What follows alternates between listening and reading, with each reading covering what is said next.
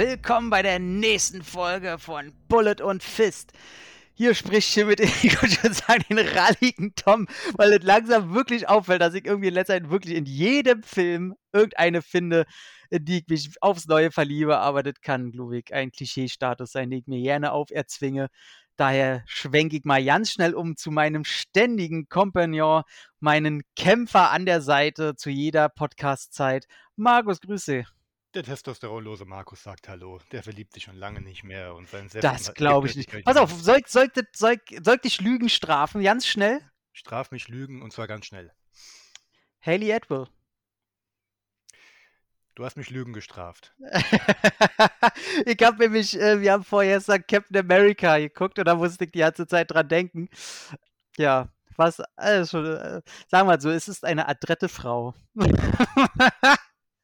Sehr schön. Oh, der Markus wird rot. Es freut mir. Entschuldigung, hat jemand Haley Atwell gesagt? Oh ja, ähm, ja die, sie ist da hinten, Markus. Ich glaube, du musst hinterher rennen. Ähm, wie geht's dir? Oh, wunderbar, wunderbar geht's mir. Zwei wunderbare Filme in Vorbereitung auf diesen Podcast geguckt. Also einer, einer wunderbarer als der andere. Mhm. Eine Art und Weise. Und ansonsten, ja, soweit, so gut. Hab jetzt mal ein Wochenende Urlaub. Und ja, Corona und ja, was soll, was soll ich sagen? Ne? Alles toll, alles fein. Ja, wir haben ja jetzt, äh, wir nehmen ja gerade hintereinander ja schon schnell auf und es ist jetzt wieder morgens um 8, weil äh, du hast immer äh, Arbeitszeiten, die dich zu solchen Zeiten äh, dir die Möglichkeit geben, aufzunehmen. Ich habe Urlaub und dann haben wir gesagt, na komm, produzieren wir doch mal vor.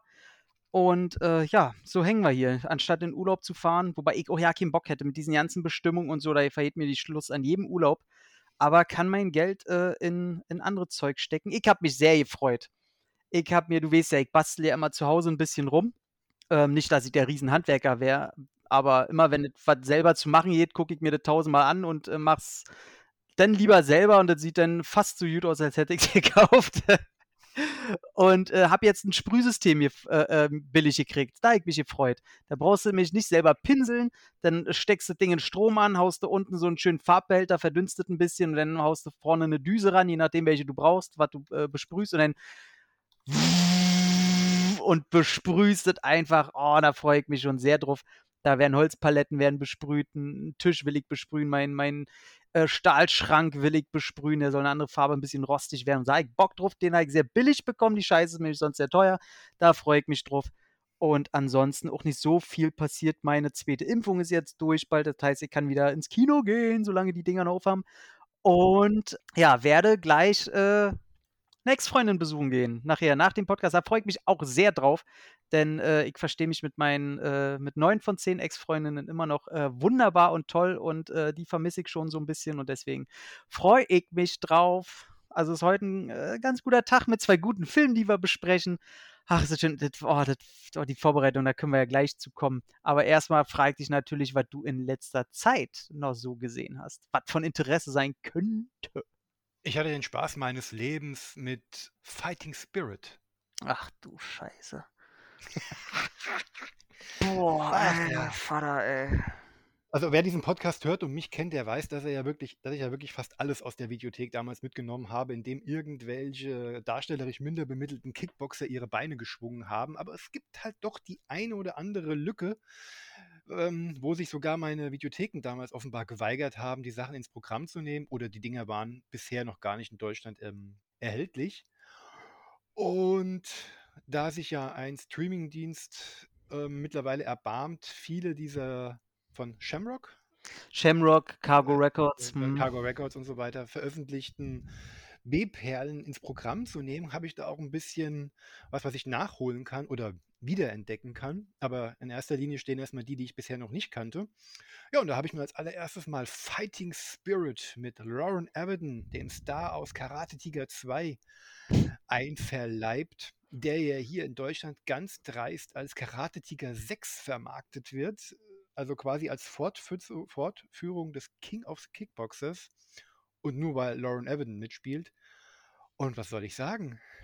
Es war eines der schmerzhaftesten Filmerlebnisse der letzten Jahre. Hm, der ist wirklich ganz, ganz äh, arg. Da ich, der, der macht wirklich betroffen, der Film. Ich habe ihm jetzt bei Letterboxd ähm, wirklich nur einen halben Stern gegeben. Zu Diesen letzten diesen Abzug des halben Sterns hat er sich aber auch wirklich noch nur durch die deutsche Synchro auch noch ver ähm, verdient. Weil eigentlich kann ich mit solchen Sachen ich habe ja wirklich viel gesehen in dem Bereich, hätte ich den, glaube ich, so weggucken können. Also, Szenen, die nicht zusammenpassen, äh Der Score der Score ist das Beste. der Score aus der TV-Hölle der frühen 70er. Damit kann ich alles leben. Ich finde es nicht gut, aber ich gucke so was halt weg, weil ich da wirklich abgehärtet bin und halt auch viel davon kenne. Aber 'ne deutsche Synchro, die gefühlt nur aus 3 Sprechern ähm, besteht, also wirklich jede Person über 40 wird ja offenbar von ein und derselben Person gesprochen in dem Film. Und wenn man dann mit Gewalt Dialoge reinpfeffert, um halt eine nicht existente Verbindung zu 'nem angeblichen Vorgänger zu basteln. Also, eine Figur wie Loren Everton, der in diesem Film einen einen Yuppie-Sohn einen unglücklichen Yuppie-Sohn spielt, der eben im Kick äh, im Bereich der Kampfsportler Freunde hat, aber selber offenbar nicht viel kann, obwohl der Film da auch immer sehr sprunghaft ist mit dem, was er, äh, offenbar auf die Kette Mhm. kriegt und was nicht. Und der dann halt aber erst ab der Mitte des Films dann einen Trainer findet, trainiert wird, um dann zum Schluss die bösen Buben, äh, in die Schranken zu weisen. Ständig auf der Tonspur darüber salbadern zu lassen, dass, ähm, der Sieg gegen Khan, Billy Blanks in Teil 5 oder im angeblichen Vorgänger gar nicht mehr zu rechtfertigen ist. Oh, Leute, Ja. Vor allem, äh, ich habe ja den King of the Kickboxers, äh, erst zur Hälfte gesehen. Äh, da musste ich leider stoppen und bisher ist der da immer noch gestoppt. Der ist ja wirklich, äh, unterhaltsam. Das ist ja 'n unterhaltsames Stück B-Klopper-Kino. Richtig. Da ist das einfach 'ne Beleidigung, dass die einfach probieren, noch auf der Tonspur da irgendwo 'ne Verbindung herzustellen. Der ist wirklich ganz große Scheiße und der ist auch nicht so scheiße, dass man sagt: „Haha, da da kann man 'n Trinkspiel draus machen.“ Ne, das ist einfach Quatsch. Das ist der der den Datenträger nicht wert, auf den er gepresst wurde. Also Also also ein ein ein Sammelsurium an unzuha zusammenhängenden Szenen, ähm, Darstellern oder Kickboxern, die offenbar nur zeitlich begrenzt vor Ort waren. Also dieses ich spoilere hier mal durch, weil interessiert sowieso keinen. Äh, diese Hauptfigur über 40 Minuten aufzubauen, um ihn dann rauszunehmen, dann zu töten. Vor allen Dingen aber auch, wenn man genau hinguckt, sieht, dass dieser Darsteller offenbar an verschiedenen Wochen, äh, bei den Dreharbeiten, der die ja wohl am Wochenende stattgefunden haben, nur da war, weil sich seine körperliche Form über das über den Film verteilt auch ständig ändert. Mhm. Also, der ist am Anfang noch relativ schmächtig und zur Mitte des Films ist dieser Sean Donaghy plötzlich durchtrainiert und ausgemergelt. Offenbar hat er sich auf 'n Turnier vorbereitet oder irgendwas in der Richtung. Dann Everton, der nach 20 Minuten plötzlich Leute zusammentricht, um 5 Minuten später wieder nichts zu können. Ein äh, äh, äh, Nebendarsteller, die Blinde spielen, sodass dass sich sogar Blinde die Augen ausreißen würden, wenn man ihnen Ach, davon ja erzählen noch. würde. Ach, stimmt, das gibt's ja auch noch. Alter Schwede, ey. Ich kann wirklich mit vielen Sachen Spaß haben. Also, ich ich ich saß wirklich auf der Couch, gelacht und geweint im Sekundentakt, weil ich ich wollte mich drauf einlassen und es lustig finden. Also und das mache ich ungern, mich bewusst über Filme lustig machen, aber hier ging's wirklich gar nicht mehr. Ja, ich will über den auch ja nicht groß reden. Das ist der ist mir scheißegal. Ne, also ich wir müssten irgendwann müssen wir mal diese King of the Kickboxers Reihe mal hier im Programm machen. Cool. Äh, ich habe, äh, 2 Filme, die die ich erwähnen würde. Zum einen habe ich jetzt endlich mal hier auf Netflix diesen Red Notice geguckt, diesen angeblich teuersten Netflix-Film, wobei das natürlich auch nur dazu zustande kommt, weil alle 3 Hauptdarsteller 20 Millionen eingesackt haben. Der der war war jetzt vor 'ner Stunde vorbei. Ich habe jetzt schon wieder die Hälfte vergessen und ich habe nicht mal Lust drüber zu reden, ist so einfach egal. Die 90er habe ich schon durchgeguckt, da brauche ich keine Erinnerung dran. Einer von 10 Witzen funktioniert mal, alles andere langweilt mich. Ähm, seelenloses, kantenloses Stück Popcorn-Kino für 'ne Generation von 10 bis 16, die irgendwie noch nie so viel gesehen haben und, äh, beim Gucken alle 10 Minuten auch auf mal äh, für 5 Minuten auf ihr TikTok-Scheiß gucken müssen und, äh, trotzdem nischt verpassen. Völlig egal, einfach dreckig scheißegal. Was ist dein nächster? Was ist mein nächster? Ach Oh, hattest noch wa hattest du noch was gesehen? Ja, was ich noch mal erwähnen möchte, weil wir haben jetzt Anfang Dezember noch bis Mitte Februar auf Arte man muss ja mal 'n bisschen Kultur an den Mann bringen, gebe ich mal 'ne kleine Empfehlung raus an Roland Klicks Supermarkt. 'N deutscher, ja, Gangster-Genre-Film, wo jemand auf Letterboxd so schön geschrieben hat: „Deutsche Mean Streets“, also Hexenkessel von Scorsese. Und das unterschreibe ich einfach mal so. Den ich langweilig fand. Ja, du Mean ja. Streets Mean Streets fand ich ne, ich meine nicht den Supermarkt, den habe ich nicht gesehen. Mean Streets finde ich nicht gut. Darfst du ja, ist ja okay. Ändert nichts dran, dass ich aber den Vergleich ziemlich gut finde und der Film ist mit seinen 84 Minuten auch ruckzuck runter und du kriegst ein Deutschland zu sehen, das es halt einfach nicht mehr gibt. 1974 in Hamburg, in Dreck im Halbweltmilieu des Deutsch im Mief angesiedelt. Also da gibt es Szenen auf einem Polizeirevier, wo du wirklich das deutsche Beamtentum in Reinkultur der 70er siehst. Aber auch dieser unverkrampfte Umgang mit Nacktheit, also du merkst den Anfang, der, Mhm. Sieb- der Anfang der 70er, die, die, der Blick auf die Stricherszene, weil unser, unsere Hauptfigur sich halt nebenbei als Kleinkriminelle auch äh, als Stricher am, am Haupt, Hamburger Hauptbahnhof zu verstehen gibt, wo er dann von so einem Klischee schwulen Dandy angequatscht wird. Also ein ganz toll, eine ganz tolle Zeitkapsel in die deutschen Befindlichkeiten der frühen 70er. Also wer dafür wirklich mal was aufbringen kann, dicke Empfehlung auf Arte noch bis Mitte Cool. Februar. Und wie gesagt, der Film geht 84 Minuten und der, und der hat mich nicht eine Sekunde gelangweilt. Kennst du, den habe ich mir jetzt gerade ausgeliehen, weil ich von dem noch nie was gehört habe, nie das Cover gesehen habe und äh, keine Ahnung. Äh, die Drücker, kennst du den? Namentlich, aber nichts gesehen. Wurde auch wohl irgendwie auch so, ein- so ein richtig aus äh, Anfang der 80er DDR-Produktion, irgendwie, wo das um die geht, die an der Tür wohl Hm. Zeitungsabonnements irgendwie verkaufen und in der Szene das da wohl auch ganz, ganz äh, kriminell irgendwie abging und Leute unterdrückt wurden und ganz eklige Machenschaften da vonstatten gingen. Und da wohl irgendwie auch so ein 16-jähriger Bub irgendwie zwischenkommt. Und äh, alles, was ich mir durchgelesen habe, ist auch so, wahrscheinlich ja nicht mal, also ein okayer Film, aber diese Zeitkapsel kriegst du sonst nie wieder. So. Und da freue ich mich schon tatsächlich auch drauf. Aber interessant, ich glaube, ich habe den Supermarkt tatsächlich immer, da siehst du mal, wie mein dummes Hirn funktioniert, immer irgendwie mit zwischen den Gängen. Habe ich den immer mit, mit im Kopf gehabt. Kennst gut, du den? den Aber es ist, ganz, es ist ein ganz anderer Film und auch ein neuer Film und alles. Ich wollte gerade sagen, das ist ja eine relativ neue Produktion, Mhm. Von dem ich aber auch immer nur viel Gutes höre. Also auch so einer, Ja. den, wo ich hoffe, wenn er dann irgendwo mal äh, Der ist schön. verfüg verfügbar ist, dann halt auch definitiv geguckt wird. Das sind auch genau diese Art von Filme, die ich, die ich für mich halt immer wieder gerne gucke, weil sie halt so schön weg sind von dem, was wir hier besprechen und was ich sonst so gucke. Das ist so, so, Mhm. eine, so eine, das ist auch so eine Frischzellenkur, um halt auch die Leidenschaft am, am, am Filme gucken halt auch so ein bisschen am Leben zu halten. Ja, für mich. komplett. Also da freue ich mich drauf. Ansonsten wollte ich noch Christiane F. wollte ich gucken, den kenne ich noch nicht. In der Schule geguckt damals. Ja, ach, einfach mal, um's, um gesehen zu haben, irgendwie. Aber ähm, da brauche ich noch das Grundinteresse. Ähm, aber äh, hab ich geguckt, habe ich dann nur noch als einzige, bevor wir losstarten, ist äh, Motel Hell oder zu Deutsch Hotel zur Hölle. Kennt man wahrscheinlich, das Cover ist wahrscheinlich bekannter mittlerweile als der Film. Typ mit einem roten Karohemd, Kettensäge in der Hand und einer Schweinemaske auf.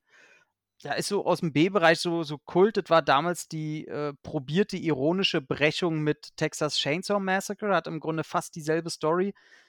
Und das Ganze wird aber so ein bisschen, naja, nicht unbedingt komödiantisch. So der, der raue Unterton ist schon da größer angesiedelt. Aber man merkt schon so, dass man das Ganze nicht mehr komplett ernst nehmen will.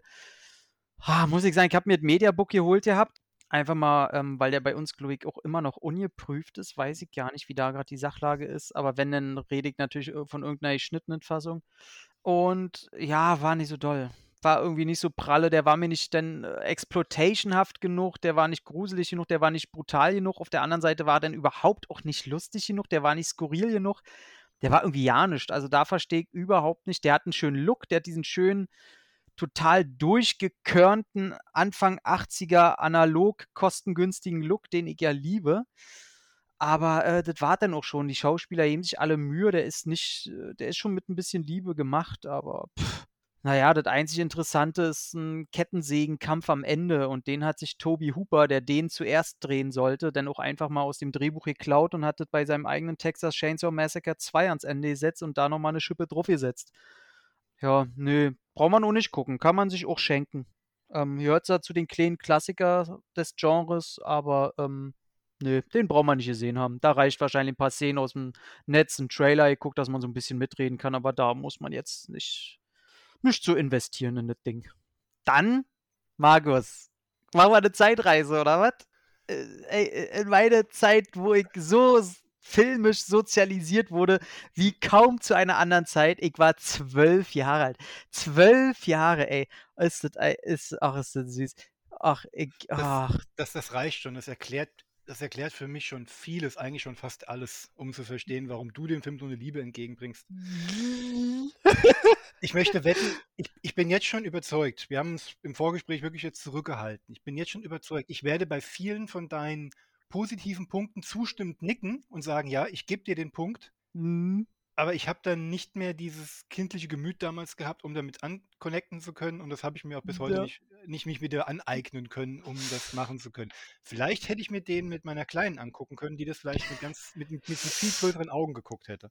Aber dafür sind die vielleicht noch, 'n also, äh, der der Zweitere sowieso, aber selbst, Ja, äh, der erste, äh, also selbst Lost in Space würde ich, glaube ich, mit ihr noch nicht gucken. Dafür ist, äh, Gary Oldmans Figur noch ein bisschen zu brutal, so böse. Dafür kommt ähm, Regisseur Stephen Hopkins an manchen Momenten nicht aus seinen äh, Ja. Horrorwurzeln raus. Also die, die spürt man dann schon. Aber ich greife vor. Äh, du wolltest von mir einen Film haben, der aus einer Serie heraus entstanden ist, der eine Serie als Vorlage hat. Jetzt könnte man natürlich äh, äh, ein bisschen kleinlich sein und sagen, ja, aber selbst die Serie hatte ja als Vorlage einen Comic. Wir sprechen von Lost in Space, äh, wo die Serie bei uns, glaube ich, Verschollen im Weltraum hieß und Lost in Space von 98 quasi ein, ein sehr hochbudgetierter Film mit 70 Millionen war, der sich damals, äh, der den ersten Kampf angesagt hat gegen Titanic, weil damals hat sich überhaupt keiner getraut, einen großen Film rauszubringen, weil Titanic einfach alles weggerockt hat. Über 14, 15 Wochen hinaus äh, war der auf Platz 1 gewesen. Und deswegen hieß äh, äh, Lost in Space auch ganz oft äh, in der Zeit noch Iceberg oder The Iceberg, weil das der erste war, der das geschafft hat, auf Platz 1 zu kommen in den Kinocharts nach Titanic. Ey, was soll ich sagen? Ich habe den damals im Kino geguckt. Ich war frische 12, als der bei uns auch kam. Hab den geguckt und war, boah, also ich fand ihn im Kino schon sehr, sehr gut. Ich habe den noch zweimal geguckt im Kino. Und Okay. ähm, hab den mir dann auf äh, VHS-Kassette gekauft, auf der schönen großen Videothekenkassette, weil das Schöne war, in Videotheken hast du die Filme immer ein bisschen früher kaufen können als in den Kaufhäusern. Und dann auch immer schön mit der, mit der, mit der großen Kassette. Die hatte ich auch im Regal, ja. Trotz allem. Ey, was soll ich sagen? Ähm, damals frisch auch äh, auf Friends aufmerksam geworden und Friends geguckt. Und äh, Matt LeBlanc war äh, Titelheld. Gary Oldman, den man, äh, für mich war Gary Oldman zu der Zeit, kannte ich den nur aus einer Rolle. Und das war der Bösewicht in äh, Leon.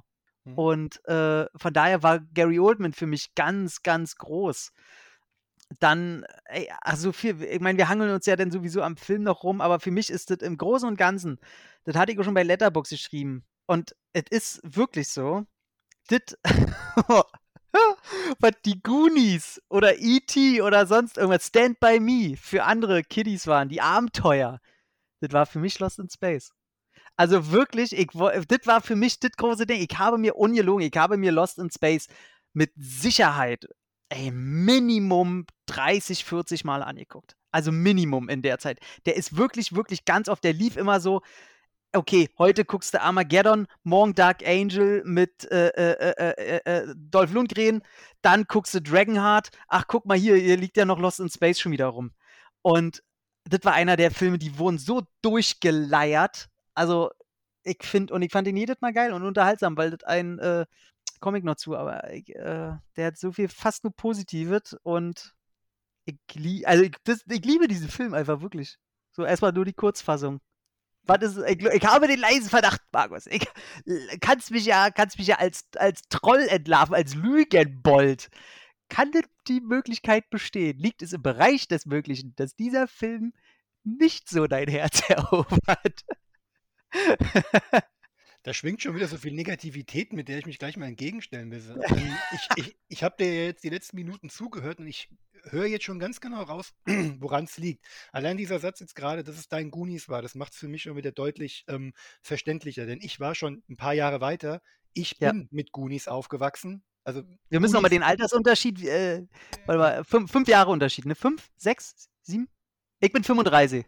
Du bist 35. Ich werde morgen 43. Cool, dass wir darüber auch mal geredet haben. Zum Glück habe ich dir letztens erst ein Paket geschickt. kann ich, kann ich, kann ich. War ich natürlich zu mir Geburtstag, kam leider zu früh an. ähm, ja, das sind genau die acht Jahre und die machen es dann halt aus. Und ähm, auf dieser kindlichen Ebene, auf dieser kindlichen Nostalgie, Nostalgie damals gab es ja keine Nostalgie, äh, auf dieser Mhm. kindlichen Spielebene konnte der Film mich dann schon gar nicht mehr reizen. Bei mir mussten andere Sachen halt her, die, die, die mich zu diesem Film halt holen. Und das waren auf Mhm. der einen Seite ähm, großbudgetierter Sci-Fi-Action-Blockbuster, für die ich damals noch ha äh, zu haben war. Ich, weil ich bin ja, was so Space Opera-Sachen angeht, so mittlerweile ein bisschen dicht. Ist, für mich ist das Thema auserzählt. Da kommt, da kommt nichts Neues mehr nach, aber das bin ich in meinem Alter. Ja, Jupiter Ascending hat ja das Genre zum Glück äh, gerettet. Der ist ein Mühe besser als sein Ruf. Ähm, Puh, vorsichtig. ich habe mich nicht eine Sekunde bei diesem Film gelangweilt. Aus welchen Gründen ist sei dahingestellt, aber ich habe mich nie gelangweilt. Hm. Ähm, Lost in Space hat aber genug Eckpunkte, die für mich interessant sind und trotzdem der, der Entscheidung damals hinzufiebern oder zumindest sich drauf zu freuen oder ihn halt schauen zu wollen. Wir haben auf der einen Seite einen Stephen Hopkins, der für, also auf dem Regiestuhl, der für mich zu diesem Zeitpunkt in allererster Linie der Regisseur von Predator 2 war. Mhm, für mich auch, ja. Predator 2 war ja damals diese, diese ich nenne es mal kleine Offenbarung, weil keine sich damals vorstellen konnte, dass eine Fortsetzung von Predator ohne Schwarzenegger Ey. überhaupt funktionieren konnte. Und dann Auch in kommt dem Alter, ihr feiert das Ding. Ey, Auf jeden Fall. Der lief in Dauerrotation. Heute mit mehr Wissen und auch wenn man die beiden hintereinander guckt, siehst du dann doch, dass da mehr einfach nur Handwerk und nicht ähm, die künstliche Vision gefragt war, sondern also sprich, erster war ein Erfolg und wir schieben den zweiten woanders hinterher. Und Hopkins macht das 1A. Also keine Diskussion. Ich lasse auch keine Diskussion über den Unterhaltungswert von Predator 2 zu. Bleibe ich dabei. Aber wie gesagt, Hopkins da. Dann so ein bisschen informiert. Ah, wo kommt der Mann her? Hm, Horrorgenre. Was war Freddy 5? Der fünfte? Genau, der fünfte war von Hopkins. Äh, Trauma, ne? Glaub Genau. ja. Der Vier war von von. Harlan, sechs war von Mhm. Rachel Zalali und fünf war von Hopkins. Also den hatten wir oben drauf und dann noch der von mir sehr, eigentlich von fast jedem, der ihn kennt, so geschätzte, aber halt untergegangene Judgment Night Mhm. mit Emilio Oh Estevez. ja, oh, der hat mich als Kind, ähm, den habe ich zu früh gesehen. Der hat mich emotional äh, als Kind negativ so verwirkt. Der hat mir, der hat mir Albträume beschert, der Film. Okay. Mich hat er damals beim ersten Mal enttäuscht, obwohl er alles richtig gemacht hat, denn ich war nach Predator 2, Stephen Hopkins, wollte ich Action, Dauer-Action sehen. Und das macht der Mhm. Film ja nicht, weil er ja doch mehr ähm, ein urbaner Psychothriller, ein urbaner Großstadtthriller war und die Action ja nur sehr, sehr, sehr dosiert eingebaut hat. Aber trotzdem ansonsten alles sitzt, vor allem auch die Musik von Alan Silvestri und auch die ganzen Crossovers dieser ganzen ähm, da waren ja immer Hardrock-Bands mit ähm, damaligen Rappern kombiniert Der, worden. der war ein Kind seiner Zeit, was man damals ja nicht gemerkt hat, ob das die ganzen Bands war, die Namen, die da alle, ich meine, du hast einen Cuba Gooding Jr., Steven Dorff äh, und hier, äh, äh, wer, ist, wer ist noch bei? Äh, hier, und Jeremy Python, Dennis Leary genau. bei den Bösen. Dennis Leary, ich hatte als Kind so eine Angst vor dem, der war der Grund, warum ich äh, zu späten Zeiten damals mich nicht traute, mehr rauszugehen. Ich habe den als sehr, als sehr kleines Kind gesehen und äh, für mich war der Film wirklich so für eine, nicht sehr lange, aber für eine Woche war der ganz schlimm für mich, der Film. Hm. Gut, Ich dachte immer, alle, die draußen rumlaufen, sind wie Dennis Leary. Ja, für mich war es weit genug weg. Ich bin, du bist ja mehr ein Stadtkind. Du kommst ja dann mit, mit Berlin, kennst du ja wenigstens auch das, das, das Großstadt, äh, die Großstadtgefilde. Ich komme von einem 2000 Seelendorf. Für mich war, ob das, ob der jetzt in der Großstadt spielt oder auf dem Mars, das ist für mich das Gleiche gewesen. Und, aber gut, wir wollen ja nicht über den jetzt reden. Und da war Hopkins halt einfach so eine, eine sichere Bank. Und da hatte ich mich dann so auf Lost in Space gefreut. Ey, jetzt kriegt er wieder einen großen Film, den er abarbeiten darf. Davor kam, glaube ich, noch Der Geist in die Dunkelheit. Ich glaube, der war noch davor. Kam der davor? Ja, Vor- ja, ja, ja. war 95, ne? 95, 96 war Geist. Genau. Oh, ein geiler Film. Auch ein sehr guter Film. Und dann hat Lost in Space, ey, wieder mal hier das große Budget für ihn. Das war, das war ein Eckpunkt, der mich gezogen hat. Dann Gary Oldman, du sagst, ah, der Bösewicht nur aus Leon der Profi. Ja, für mich war er zu dem Zeitpunkt schon der Bösewicht aus Leon der Profi, das fünfte Element, Air Force One. Hm. Dann kam der noch oben drauf. Es war ja, wenn man böse ist, es war ja fast immer dieselbe Soße. Er war der Go-To-Guy für, ähm, Ja, ja, genau. Wo das für dich aber schon das, das, das langweilige äh, Einmachglas war, war das für mich so, ah, das ist der, der so geil die Bösewichte Mhm. spielt. Und hoffentlich macht das diesmal wieder so geil. Also ich war noch nicht so getränkt davon. Ja, ich wurde, da war ich dann schon einen, Tacken weiter. Wobei ich ja, jetzt, wo man heute weiß, ich hatte damals ein Interview in der guten Moviestar noch gelesen. Die habe ich ja Mhm. damals die habe ich damals verschlungen. Also, das war ja auch das war ja mein Internet damals. Diese vier Die Zeitung, ey, 4, Movies da. 5, 6, 7 Seiten, manchmal Filmberichte mit Ja. Hintergrundinfos über Genrefilme, Science Fiction, Fantasy, Action. Bilder so größer als die Zeitung selber. Das, aber auch lange Berichte. Das, was was du dir heute halt in Stückchen jeden Tag aus dem Internet holst, hast du da immer in einem Packen auf der oder auf 4 Seiten gehabt. Und da hatte ich dann ein Interview mit ihm dann halt auch gehabt, wo er halt auch freimütig zugegeben hat, dass er den halt auch fürs Geld nur gemacht hat, weil er dann auch wieder seine kleineren Mhm. Projekte halt wieder, ähm, stemmen konnte und weil er mal froh war, hier, wenn er schon den Bösewicht macht, endlich mal einen Familienfilm drehen zu können und nicht immer die Genau, genau. die die harten Sachen. Das war dann so 'n Ding. Dann Matt LeBlanc, auch ich habe Friends damals geguckt und Mhm. ich war der Überzeugung, Joey kann auch ernst. Ich spoilere, er kann auch ernst. Er macht 'ne er macht 'ne Ja, gute Figur ja. als Held, das schicke ich schon mal vorweg. Ey, Und der und der ja. Rest, das war ja, Mimi Rogers kannte ich nur als Ex-Frau von Tom Cruise und weniger von ihren Schauspielerrollen, die sie dahin hatte. Waren ja nicht so viele. Ja, muss ich auch sagen, das ist so so mit die also, die obwohl das eigentlich 'n großer Name ist, ne, Mimi Rogers, war die für mich auch immer so, ja, kann sein. Das Gesicht hast du bestimmt schon mal irgendwo anders gesehen, aber ich meine, die ist mit dem William Hurt in dem Film verheiratet. Und William Hurt ist dann schon eher so: „Ah, okay, krass, William Hurt Ja, ist aber dabei.“ William Hurt genauso im Also Stunt-Casting wie halt Oldman. Ähm, 'n großer Charakterdarsteller, der halt mal in so 'nem, ähm, teuren Eventfilm mitspielt. Also, da hat schon alles gepasst und dann halt genau, Heather Graham, damals ja auch ganz groß ganz groß auf der Überholspur als junge, aufstrebende Darstellerin. Ja. Gut, Ja. und die beiden Kiddies gehören halt zur zur Familie, ist halt der Ursprung. Das war mir dann egal und Lacey Chabert aus, ähm, Party of Five ich habe nie eine Folge Party of Five gesehen, aber der Name war mir 'n Ich Begriff. auch nicht. Ich ich ich war auch, ähm, erstaunt gewesen, weil ich war natürlich als Zwölfjähriger, ähm, war ich natürlich in sie verknallt in dem Film, also wirklich wirklich brutal. Ähm, ich habe die gesehen, habe gedacht: „Oh Gott, meine Freundin soll bitte genauso aussehen.“ Und, äh, mein Gott. Und habe dann, äh, gesehen, dass ich äh, dass die 173 Einträge hat bei bei IMDb. Ich so: „What?“ Und die dreht wohl bis heute komplett diese ganzen Walmart mitproduzierten Fernseh-Weihnachtsfilme am Stück weg. Also, ohne Ende. Ich meine, ey, die verdienen ihr Geld, ne? Alle Dude, alle Chick. Ich habe sie aber dafür, dass sie so viel Produktion hat ich habe mal runtergeguckt, glaube ich, bis Jahr 2006, 7 oder so, ähm, habe ich nischt gesehen. Die hat äh, die macht auch stimmlich irgendwas. Die hat eine Figur, die sie öfter mal bei Batman irgendwie spielt. Wenn die doch mal wieder vorkommt in irgend 'ner Folge, spricht sie die immer. Und was war das noch gewesen? Batman und bei Marvel hat sie, glaube ich, auch eine eine Figur, die sie hier und da mal spricht. Ey, hat ihren Job, ha hat, äh, zu tun und sieht heute noch genauso aus.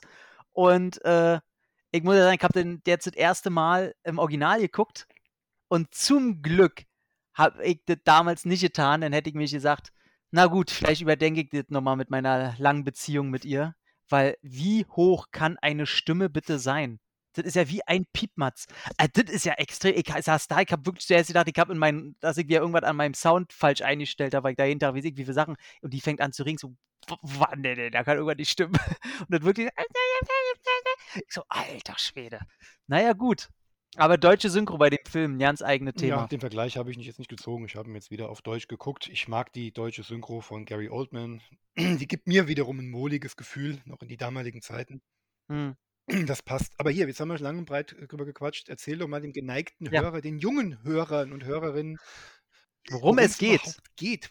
Von was reden die alten Männer In hier? diesem Lost äh, in diesem Lost in Space Franchise. Es geht nämlich, egal in welcher Version man das guckt, damals, früher, heute, Netflix hat mittlerweile 'ne neue Serie, ist jetzt frisch die 3. Staffel rausgekommen und überall geht es um dasselbe.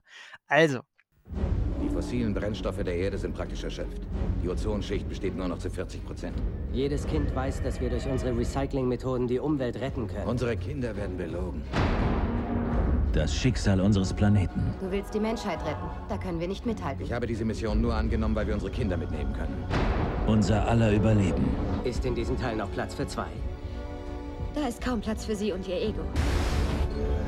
liegt in den Händen einer einzigen Familie. Noch eine Minute bis zum Start. Hier ist die Jupiter One. Die Robinsons sind gut verstaut und wir sind startbereit.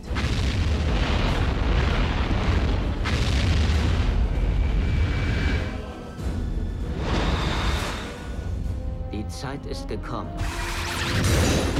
Sie sind schuld. Die Anziehungskraft der Sonne ist zu stark. Wir werden reingezogen. Der Hyperantrieb. Wir könnten sonst wo landen. Sonst wo ist besser als hier. Zünden. Uns verirrt, stimmt's?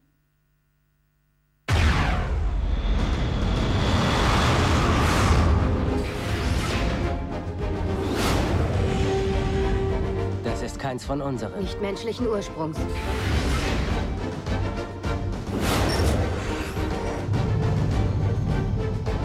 Das wird nicht gut enden.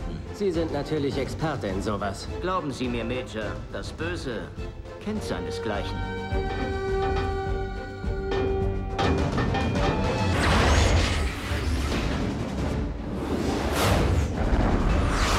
Grüße an die Ewigkeit.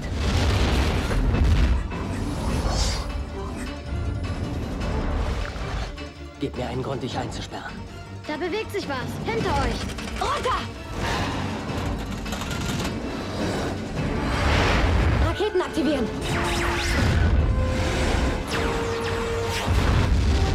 Der Planet bricht gleich auseinander. Bringen Sie uns hier raus. Wir sind verloren! Das habe ich gebraucht.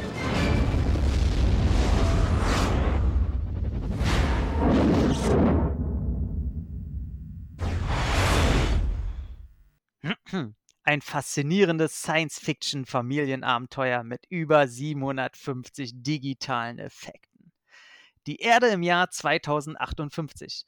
Da die lebensnotwendigen Ressourcen fast aufgebraucht sind, wird Professor John Robinson mit seiner Familie auf die Reise zum Planeten Alpha Prime geschickt, wo er ein Hyper Hypergate installieren soll, das der Menschheit die Übersiedlung in diese Galaxie ermöglichen wird. Kurz vor dem Start gelingt es Robinsons skrupellosem Gegner Dr. Zachary Smith, den Bordcomputer zu sabotieren, sodass das Raumschiff vom planmäßigen Kurs abweicht, während der Bordroboter die Besatzung angreift. In letzter Sekunde gelingt es zwar, den Angriff abzuwehren, doch ihr Schiff ist unwiderruflich von der berechneten Bahn abgekommen. Im unendlichen Weltall warten ungeahnte Abenteuer auf die herumirrende Familie. Werden die Robinson es schaffen, sich und damit die gesamte Menschheit zu retten? Hm, Gute Frage. Ja, ey, und was soll ich sagen, lass uns chronologisch ein bisschen, äh, sonst, sonst springen wir wieder hin und her. Ey, ganz ehrlich, der Film fängt damit an, er find, fängt ein bisschen unglücklich an, ohne, ohne ein schönes Intro, sondern du siehst irgendwie und es geht sofort an. Habe ich gedacht, oh, das war aber äh, schnittmäßig ganz komisch. Habe ich gedacht, das, aber geht ja sofort mit der Raumschlacht los. Du erfährst sofort von Separatisten, die als erstes woanders ansiedeln wollen und die ersten seien, die fremde Planeten besiedeln und deswegen die, die in Anführungszeichen friedliche Army und Normalus da mal angreifen mit ihren Experimenten und äh, ihr, Vorankommen hindern und so. Und du siehst gerade so eine Raumschlacht, wo zwei Raumschiffe gerade äh, wo angreifen wollen bei einem von diesen gerade zu bauenden Hypergates. Ja, und dann siehst du schon Matt LeBlanc im Han Solo-Modus. Ey, und ganz ehrlich, dieser, diese zwei, drei Sekunden, wo er vorgestellt wird, er kommt mit dem Gesicht rein und in seinen Augen wie äh, Kontaktlinsen siehst du die, die, Ziel, Mhm. die Zielscheiben sich so drehen, dass sie sich so anpassen zu seinem Steuerknüppel und seinen Angriff, bla bla bla. Ey, das ist doch schon so geil. Da saß ich schon als, ich will auch so eine Dinger haben. Oh, mega geil. Und dann sein, muss ich ja sagen, erstes Synchro-Ding, sein Kumpel, den, den, mit dem er da fliegt, der Dunkelhäutige, ey, der hat im Original die dunkelste Stimme. Dagegen wirkt Vin Diesel wie Mickey Mouse. Alter Schwede. Ey, wenn der anfängt zu reden, ey. Ja, ich so, was? was? Der, der, der ist doch böser. Kein guter redet so dunkel. Ja, dann wird der Angriff dann natürlich mit dem coolen Move hier. Äh, äh, du schuldest mir noch ein Bier. Und dann gibt es natürlich auch typische Han Solo-Sprüche. Ist auch alles, ist so eine Indiana Jones Han Solo-Figur, ne? Ganz klar. Immer ein Kessenspruch auf den Lippen. Ey, ich muss sagen, allein der Shot, wo er denn das Separatistenschiff da in die Luft sprengt und er mit diesem geilen Raumschiff mit so einer Drehung durch die, durch die Explosion fliegt und du siehst dann, wie er haarscharf an dem Raumschiff noch in die Kamera geht mit und du siehst, wie er noch das Ding weiter. Ey, das ist doch so geil. Ey, da saß ich da und dachte, ey, mir scheißegal, wie, wie heutzutage äh, positiv mittelmäßig die CGI aussehen, weil die reine Kamerafahrt und die ganze äh, äh, Choreografie der Action ist einfach nur geil. Da war ich schon so mittendrin und sag, ja Mann, geil. Oh, das, ist, das hat mir dasselbe Gefühl gegeben wie bei Star Wars Episode 7, wo der Millennium Falcon auf einmal hinten in die Düsen von diesem Raumkreiser, Raumgleiter fliegt und du denkst, pff, wie geil war das denn gerade? Da war ich schon voll dabei. War gut. Auch bei der, bei der, der Sichtung, ähm, genau wie damals, schafft es der Film, mich dann da schon mal ganz schön einzulullen. Weil ich mit so einer Raumschlacht Mhm. zu Beginn, also ähm, die Grundthematik ist ja bekannt, die Familie Robinson soll in, soll in den Weltraum geschossen werden, um die Welt zu retten. Du hast es ja gerade gesagt, also ein Experiment vorzubereiten. Es, es klingt ja schon eher nach einem, ich will nicht sagen Slowburner, aber nach einem eher nach einem so einem gediegenen ähm, Science-Fiction-Element. Und dann Mhm. starten die mit so einer Star Wars-ähnlichen Raumschlacht Mhm. wo ich mich dann die ersten fünf Minuten jedes Mal frage, bin ich im falschen Film? Aber ey, mein spektakelverwöhntes Herz sagte erstmal, cool. Und ich kriege hier, Aber gut, aber gut, dass du das sagst. Star Wars Episode 2, der komplette Anfang, ist genau fast derselbe Anfang wie bei Lost in Space. Star Wars Episode 2, du meinst diese, diese Wo der jetzt der, durch, die, durch oder ist es der oder ist es der dr- oder ist es der der dritte? Nee, ist doch der zweite, ne? Nee, der dritte. Nee, der dritte, wo sie den Count Doku quasi Mhm. gefangen nehmen oder was? Wo sie da am Anfang diese Raumschlacht haben. Ist für mich so selbe in naja. ja, es sind Ähnlichkeiten zu erkennen, das ist richtig. Aber da hat er mich schon mal auf seine Seite gezogen, hat mir schon mal das Interesse, das vorher bei mir so überhaupt in der Grundthematik, weil ich erwartete so ein, so, so, so ein gediegenes 60er Jahre Retro-Ding, auch damals schon halt nur in die Neuzeit übersetzt mit moderneren Effekten, so ein bisschen, ein bisschen, ein bisschen langsamer, ein bisschen sehr familienfreundlich. Und dann kam diese Raumschlacht, Mhm. Also wo halt auch Leute sterben, wo eine böse terroristische Vereinigung dargestellt wurde, von der ich nicht weiß, ob sie in der Originalserie so existiert. Die Originalserie, glaube ich, habe ich irgendwann mal eine oder zwei Folgen im Vorprogramm bei den öffentlich-rechtlichen mal so Samstagmorgens mal gesehen, aber äh, Oh, du. Glücklicher. Aber es, wenn du mir jetzt sagst, es war irgendeine ganz andere Serie, würde ich auch zustimmend nicken und kann sagen, es kann genauso gut sein. Ist hier nie auf nie auf Datenträger oder Kassette oder so erschienen, nur im äh, Fernsehen mal gelaufen. Ich kann es nicht mit Bestimmtheit sagen.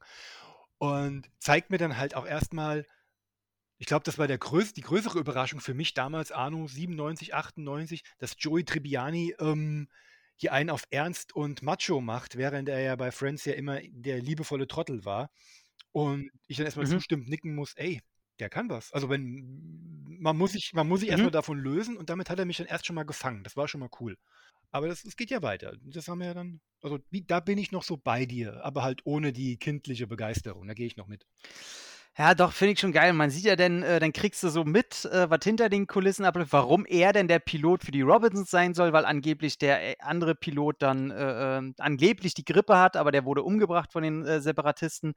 Deswegen muss ganz schnell ein neuer her. Ja, aber, aber, aber die, weil- die Motivation von diesen Bösewichten. Es geht darum, wer als erstes äh, Alpha Prime oder wie er heißt, sozialisiert. Es Mhm. geht darum, es wird ja gleich gesagt, die Menschheit wird belogen. Die, die, die, die, die, Mhm. die Recyclingmaschinen reichen nicht aus, um die äh, Ressourcen der Erde immer wieder ähm, aufzubereiten, dass wir weiterhin auf der Erde leben können. Nein, es sind noch 20 Mhm. Jahre, dann ist die Erde unbewohnbar und wir müssen woanders hin. Das ist der Hauptgrund der, der, der, der Mission. Und auch die die Ja. ganze Weltbevölkerung oder wo auch immer die Menschen mittlerweile leben, untergebracht sind, wird im Dunkeln darüber gelassen.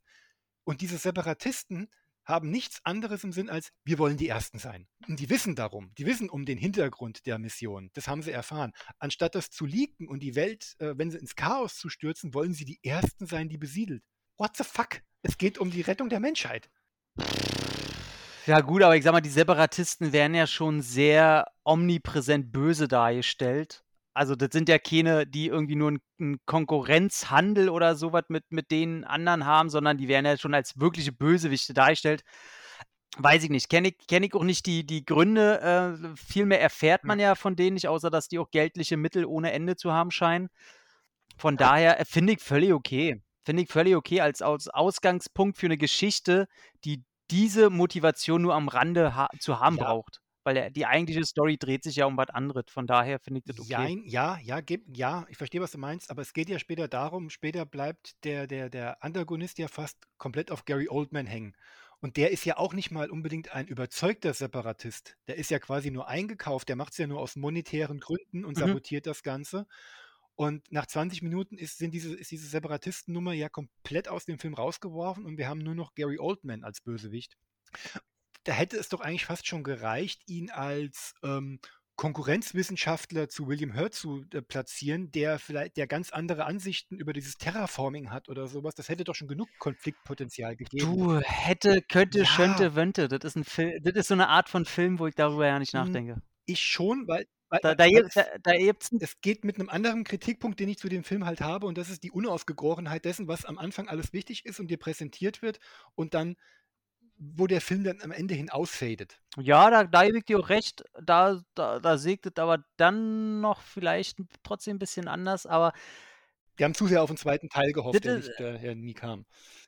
ja, genau, sollte ja eine Trilogie werden. Die haben ja auch unterschrieben für eine Hm. Trilogie.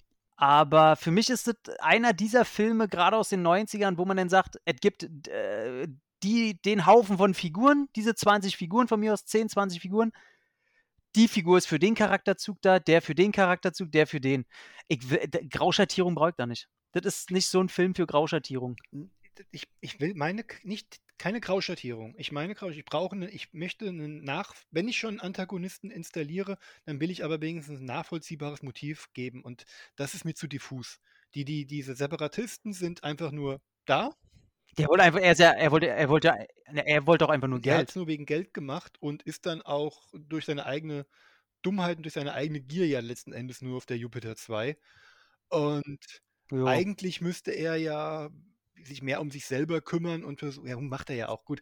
Komm, komm, komm, komm, Macht er komm, ja kommen wir auch, später, also- wir greifen vor. Also so, genau, auf jeden Fall, äh, genau, dann kommt der William Hurts Figur Robinson. Die, die Robinsons sind sowieso ganz große, hohe Tiere, die ganze Familie da kriegst du schon mit.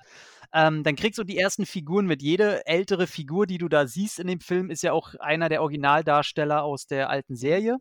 Der, der Chef von ihm, von William Hurt, den, der, der da anheuert, der über ihm steht, ist ja der, der Original Robinson aus der Serie. Die, die Lehrerin von, ja ein, ein, ein Memo schickt, ein optisches Memo an die Mutter. Äh, die ist ja auch die halt die Frau Robinson aus, aus der Serie. Und der, der den Roboter spricht, der optisch auch angelehnt ist an den Originalroboter aus der Serie, äh, wird auch wieder vom Originaltypen von damals schon gesprochen. Ähm, das heißt, da haben sie schon probiert, ein bisschen was drin zu bringen. Und ja, dann siehst du kurz, dann siehst du auf einmal den Kleen, äh, der ein absolutes Genie zu sein scheint. Der natürlich ist ja auch Foreshadowing the Movie, ne, der ganze Film. Alles, was in dem Film als beiläufige Charakterisierung irgendwo gezeigt wird, hat irgendwo am Ende noch äh, sein, sein Endfaden, wo er zusammengesponnen wird. Da gibt es kein Fleisch, was nur gezeigt wird, damit das alles ein bisschen ausstaffiert wird. Alles muss Sinn haben. Deswegen hat er natürlich äh, schon die Zeitmaschine quasi den Prototyp in der Schule gebaut, weswegen er Ärger kriegt. Und natürlich äh, äh, kommt es am Ende auch alles wieder. Und du kriegst schon die Mutter mit, die alle da zusammenhält. Der Kleine ist, wie gesagt, ein Genie. Was die Tochter so richtig gut kann, ich noch nicht ganz so verstanden. Also die Kleine, äh, äh, äh, wie hieß sie? Penny? Penny? Das Instagram-Girlie ihrer ich glaub, Penny hat- Vision.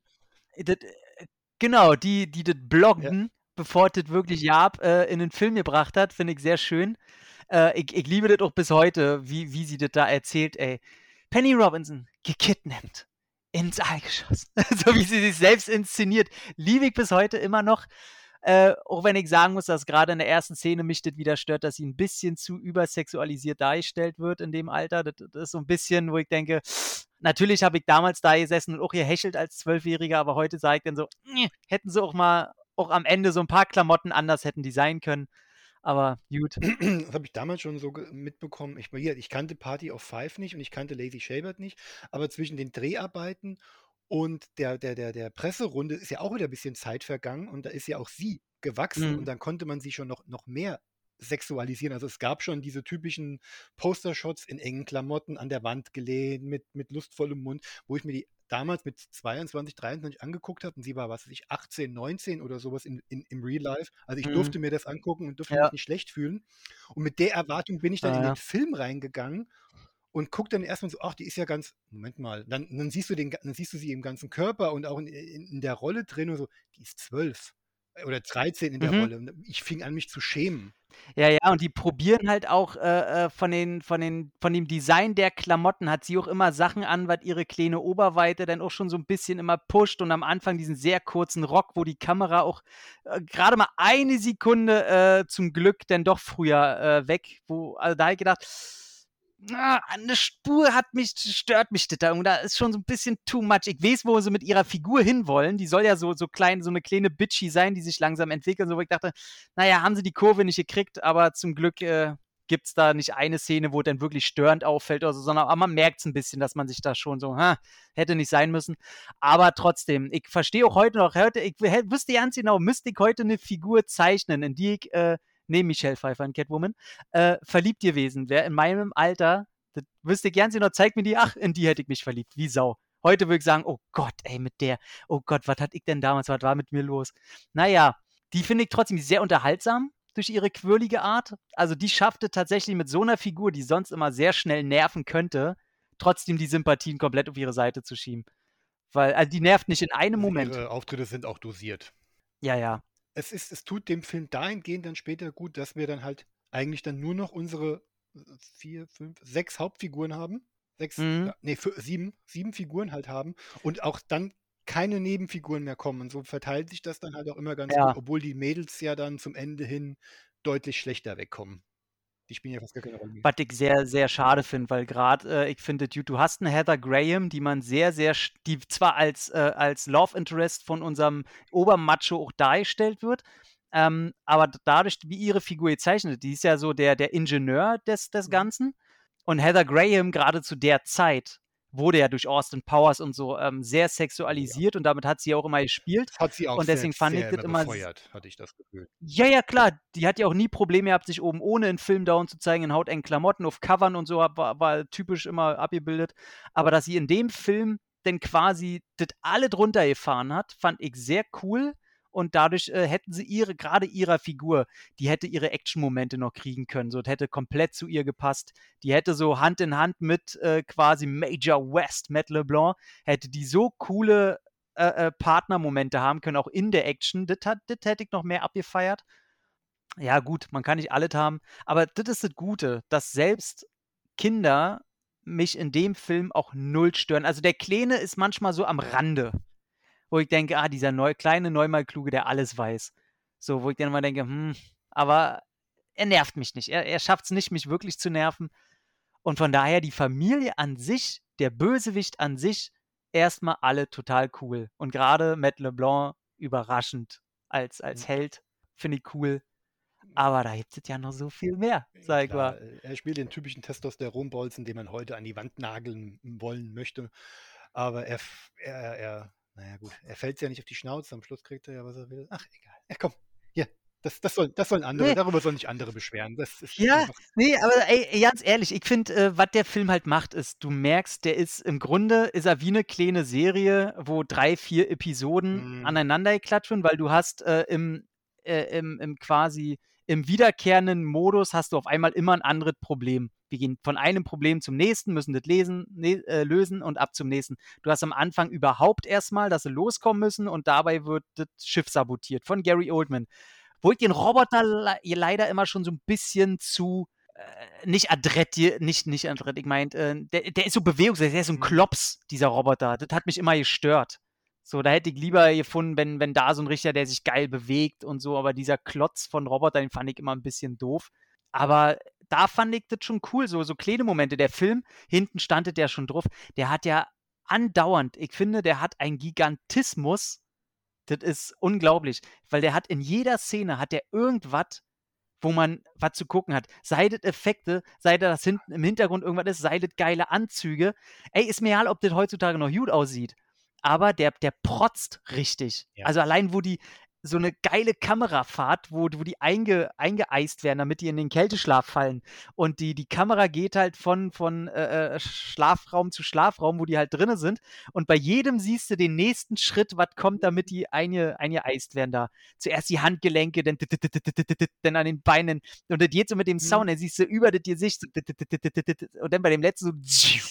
Und denkst, oh, das, oh, das ist so geil. Ich liebe das, wenn man Sachen sieht. ja, nee, schöner Moment. Also, das ist, eine, das ist eine pure Muskelshow. Also, das Studio hatte wohl deu deutlich mehr vor mit der Reihe. Also, das war kein, kein Abfallprodukt, das ähm, nebenbei produziert wurde. Da, da steckte viel Herz, das Herzblut, aber da steckte viel Hoffnung drin, da was draus zu machen.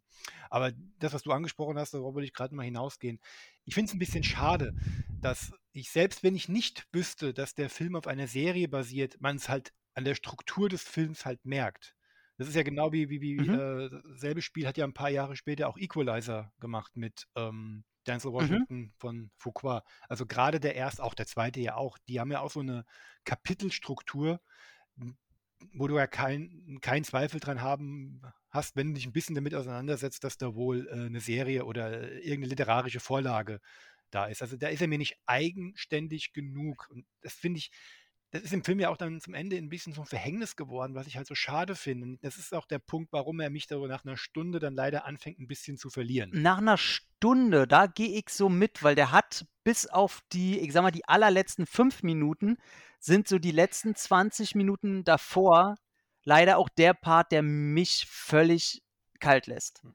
Weil sie da mit dieser ganzen ähm, Zeitreise-Thematik und äh, irgendwie auch diese, die, die, diese Kulissenhaftigkeit auf einmal, in der sie sich bewegen, wo vorher noch um die rum ein Greenscreen gemischt mit einer geilen Kulisse, Raumschiff, denn fremde Wesen, alles so kulminiert hat und alles schnell war und alles nur noch auf Gaspedal drückt, hast du beim eigentlichen Showdown, wo das Gaspedal eigentlich hingehört, Mhm. hast du auf einmal Genau. nur merklich sichtbare Kulisse, dass die sich irgendwo in einer Halle auftaucht, äh, da sehen. Äh, hast du für zwei Sekunden mal ein CGI-Monster, was überhaupt nicht nötig gewesen wäre, in der Form, wie da Mhm. dargestellt wurde. Und hast du halt einen emotionalen Ankerpunkt, den sie hätten weiter vorbereiten müssen und der dann am Ende wenig auslösen konnte. Also ich habe ein kleines Tröpfchen im Auge gehabt, das ist aber immer so Thema Familie, die sich wiederfinden, damit kriegt man mich einfach. Aber da, der, der zerfasert auf einmal. Das ist da auf einmal, als hätten sie irgendwie drei, vier Episoden gehabt und du merkst, okay, jede Episode funktioniert aber auch in 20 Minuten. Und bei der letzten Episode hast du das Gefühl, okay, das war aber hier eine Doppelfolge, die sie aber auf dieselbe Zeit schrumpfen mussten. Richtig, und sie, sie ist auch ein immenser Stilbruch, wie du schon gesagt hast, in der ersten Stunde, wo ja alles vor Greenscreens und die Effekte-Muskeln halt gespielt sind. Wir befinden uns ja eine Zeit lang noch auf einem, auf einem leeren Schiff, das offenbar irgendwie, ähm, wir kommen ja noch drauf, Zeit, Zu dem, zu dem, ja, dazu muss ich noch kommen. Ja. Zeitreisen spielen ja dann auch noch ein Problem. Und da, das ist ja auch der, äh, der Part, wo Hopkins ja dann auch die Horrormuskeln wieder ein bisschen spielen lässt. Also der, dieser Angriff von diesen außerirdischen Killerspinnen auf diesem leerstehenden Ja, Schiff. ja, lass uns da gleich, das, das müssen wir gleich komplett. Ja, ja. Nee, da gehen wir gleich noch drauf ein. Der, der aber gut funktioniert, aber es ist, es ist noch, ich bin hier noch im, im dicken Blockbuster-Segment. Meine Augen gehen noch über, vor allem meine Augen damals im Jahr 1998. Wie gesagt, heute sitzt man halt da und weiß, dass es im TV schon Besseres gibt. Aber das ist der Lauf der Dinge, will man gar nicht drauf eingehen. Und danach bricht er. Die Jupiter 2 stürzt auf einen Planeten ab.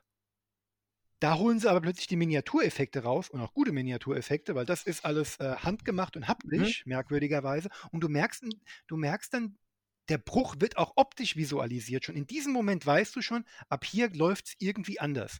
Und ab da wird das Mhm. Tempo komplett rausgenommen. Mhm, leider. Alles, was groß war, der große Weltraum, die, die, die, die, die Raumstationen, Außerirdische und so weiter, ist plötzlich nur noch auf kleinsten Raum verengt. Und jetzt fühle ich mich wirklich wie eine teure Version einer der 60er Jahre TV-Serie. Es sind alle Studiokulissen, es ist alles ähm, auf engstem Raum. Die Geschichte ist sehr viel kleiner, ideal für eine 45-Minuten-Folge im Fernsehen Mhm. und wird auch erschreckend unspektakulär aufgelöst. Ja, komplett. Also das wirkt richtig so, als wäre das, das ganze Ding ein kompletter Nachdreh, weil vielleicht was höher budgetiertes äh, nicht mehr möglich gewesen ist oder so. Genau, als ob der Film schon fertig ist und man hat sich dann erst entschieden, was zu ändern. Entweder ist der ganze Anfang neu gedreht worden, um äh, eine andere Herleitung zu haben, um ein bisschen mehr Rasanz zu haben, oder man war mit dem zweiten Abschnitt unzufrieden und hat den noch auf die Schnelle irgendwo in einem Studio noch schnell nachgedreht, um ein anderes befriedigenderes Ende, äh, vermeintlich befriedigenderes Ende herbeizuzaubern. Also das Mhm. ist, es ist dieser Sollbruch und das ist auch das, was mir diesen Film immer so so unleidlich macht, weil er geht nun mal über zwei Stunden und die Hälfte davon ist wenig aufregend nach dem, was mir die erste Stunde versprochen wurde. Also mein, ich, das Adrenalin pumpt und ich bin im Spektakel drin und dann geht er in eine andere Richtung. Kann funktionieren, will hier aber nicht, weil der gewählte Weg dann plötzlich zu intim, zu klein skaliert ist für das, was um das, was es eigentlich geht. Weil eine Stunde lang ging es darum, die Menschheit zu retten, Alpha Centauri zu retten und plötzlich ist der wichtigste Konflikt, wie kommen wir von diesem Planeten hier weg? Und Alpha Mhm. Centauri ist ganz weit weg. Klar, heben wir uns auf für eine Fortsetzung, aber die Weltenrettung ist verschwunden. Sie ist nicht mehr elementarer Bestandteil dessen, was, ich, was. Robinson ah, das finde ich okay. Das finde ich okay, weil du bist äh, in der Situation, willst du ja erstmal deine Familie retten. So alles andere ist in dem Moment, ja, also diese Weltenrettung brauche ich da denn auch überhaupt nicht mehr als Thema. Dafür Also, weil die ist mir denn. ja, dafür war es mir aber halt die erste Stunde zu zu präsent, zu zu zu wichtig, zu zu Mhm. zu omnipräsent, als dass ich dann das komplette weglassen in der zweiten Hälfte, dann dann kann ich ins Fernsehen gehen. Dann gucke ich mir eine Fol dann gucke ich mir 8 Folgen an und habe jede Woche einen anderen Schwerpunkt in einer Serie. Ne, aber das reichte mir als als Grund einfach, dass mir erklärt wird, warum diese ganzen Charaktere 3 Jahre ihres Lebens trainiert wurden und wirklich alle jetzt so, äh, Spezialisten auf ihrem Gebiet sind. So, das das reichte mir denn als Grund, dass sie so was Großes brauchten, dass da so eine Familie vorbereitet wird. Also, Mhm. dass es denn nur noch wichtig ist, die Familie zu retten, bin ich völlig konform und dass dieses ganze Konstrukt von diesem Franchise darauf beruht, die Familie erst mal zu retten, das als Grundthema, das ist es ja, das, wa warum ich das gucken will. Ich gucke das nicht, diese Serie, wa da damit ich sehen kann, dass die am Ende die Welt retten, sondern dass die ihre Familie wieder nach Hause bringen. Wie gesagt, nicht missverstehen, mir geht es nicht darum ist auch vollkommen nachvollziehbar. Ja, dir ist Familie schon scheißegal. Ist Ich es fand, das ja, schon ist es okay. auch. Also, die Robinsons vor allen Dingen. Ähm, Nein. und Oh nein! Ah, aber, ähm, wie gesagt, für sich genommen wäre der ganze Film darauf halt ausgerichtet gewesen, wäre es okay. Mir mir mir ist mir ist mir sind das zu viele äh, das sind diese beiden Seelen in dieser einen Brust, die nicht für mich nicht miteinander, äh, harmonieren können. Hm. Und das stört mich jedes Mal beim Gucken. Nach 'ner Hälfte fange ich dann an, immer so in 'nen leichten Dämmerschlaf zu rutschen, wie auch dieses Mal wieder. Ich musste ich bin mal 10 Minuten weggenickt und musste wieder zurückspulen, um wieder zu gucken. Nö, mich stören also komplett am ganzen Film ich also, ich würde dem Film 10 von 10 geben, wenn diese ganzen 20 Minuten auf diesem Planeten mit Zeitreisequatsch in der Höhle Kacke nicht wäre. Dadurch rutscht der bei mir so runter, weil der Film auch noch damit endet und man dadurch in so 'n Murch kommt. Aber da jetzt müssen wir drüber reden. Jetzt lassen wir die Katze mal aus'm Sack und zwar der ganze Zwischenteil, der quasi die im Grunde 2. oder 3. Episode, je nachdem, wie man's sehen will, nenne ich's mal die 3. Mhm. Äh, alles ich liebe das. Ich liebe das ja, wenn wenn irgendwelche Astronauten unterwegs sind, auf einmal entdecken die irgend 'n fremdes Raumschiff, was scheinbar unbewohnt, unbemannt ist und die darauf gehen und müssen rausfinden, was da los war. Ich liebe dieses Sujet und, ey, dann kommen die darauf und alles ist geil, ne? Erst mal dieses Raumschiff, dass man äh, das ist irgendwie menschlich, aber keins von uns und so. Ey, da fängt es schon an. Das sind so diese Klischeebausteine, wo ich sage: „Oh, das ist da drauf das ist ja mega geil.“ Dann sehen die und dann kommen die ersten Zeichen, wo er das alles bedient da. Ja, doch, es funktioniert, aber wahnsinnig schnell, wo du denkst: „Ah, okay, das ist irgendwie Zeitreise. Das ist doch das ist irgend 'n Schiff, da ist doch irgendwas Mhm. passiert.“ Weil du siehst es ja auch schon, dass die durch so 'n Wurmloch quasi, ne, durchgehen. Das sieht man kommt ja dann wie wie 'ne Spiegelwand auf die zu, wo sie auf einmal durchkommen und dann ist dieses Schiff da. Ähm, und dann sehen die schon da irgendwelche so so schleimigen Scheiß überall an den Ecken hängen und an am Rumpf draußen siehst du die auch schon, wo die lächerlichste Szene: „Sorgen wir doch mal etwas für Licht.“ Und die machen da wie so 'ne Taschenlampe und am Raumschiff da lang. Wo ich dachte: „Was ey, Quatsch, ey.“ Und ja, und dann kommt ja schon, äh, erst mal Blarp, die die CGI-Figur, äh, Hm, natürlich jeder oh. End-90er B Film brauchte 'ne eigene CGI-Figur. Oh, ich ich ich sehe die Gummiviecher mit großen Augen in den Regalen, in den Kinderregalen vor mir. Also, das ist Ja. ja, das ist Und freundet sich natürlich auch noch mit unserem TikTok-Girlie an. Äh, fand ich auch fa ne, funktioniert bei mir, kann ich nicht anders aus meiner Haut. Hast du gelesen Blarp. hast du gelesen, was in 'ner eventuellen Fortsetzung für die beiden gedacht war? Oh, das oh Gott, da das hätte ich ja oh Gott. Ich meine, ich weiß nicht, wie sie's inszeniert hätten. Vielleicht hätte es irgendwie funktioniert und ich sehe es nur noch nicht. Hm. Aber ja, Penny sollte auch die Fähigkeit von Blarp bekommen, äh, sich so anzupassen mit Mhm. Fähigkeiten und so. Oh Gott, ganz schlimm. Klingt erst mal ganz schlimm. Vielleicht wäre es super cool geworden, ähm, aber klingt erst mal doof. Na ja. Ähm, und aber ich finde die Figur äh, klar, ey, die Effekte, ne, versteht mich nicht falsch.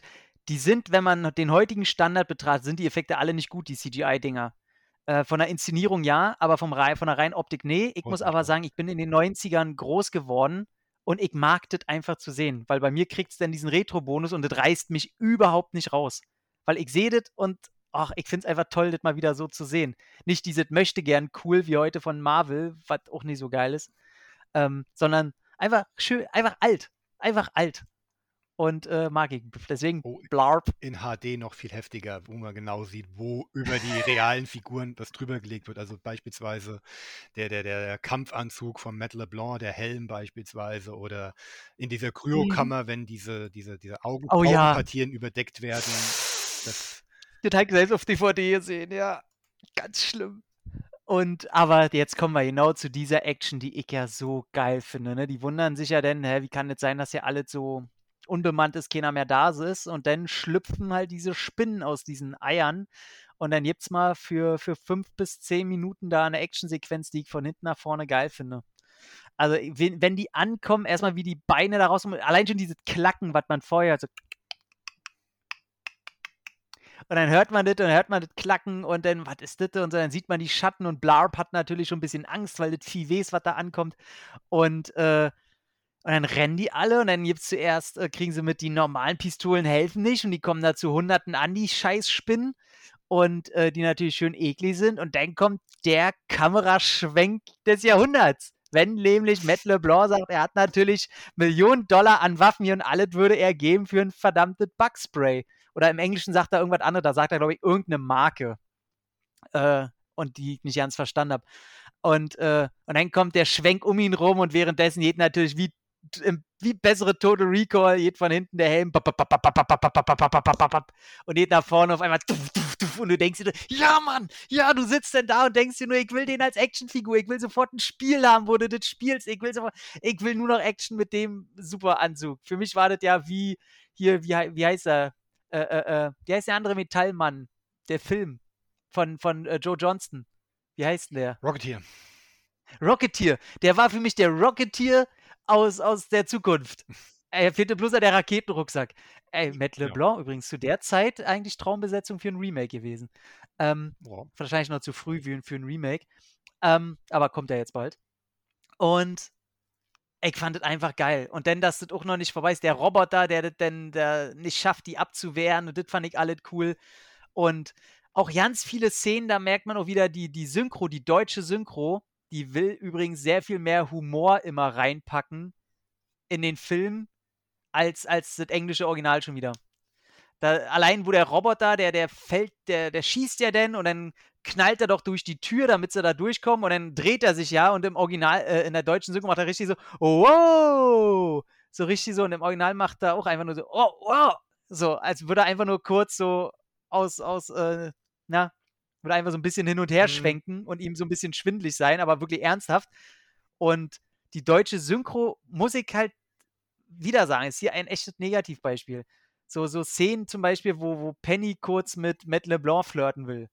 Da sagt sie, stellt sie ihm, ja, äh, was wollen Sie? Und äh, sagt er, ich will die Genehmigung, den Gefangen sehen zu dürfen. Und dann sagt sie ja, Genehmigung erteilt. Major West.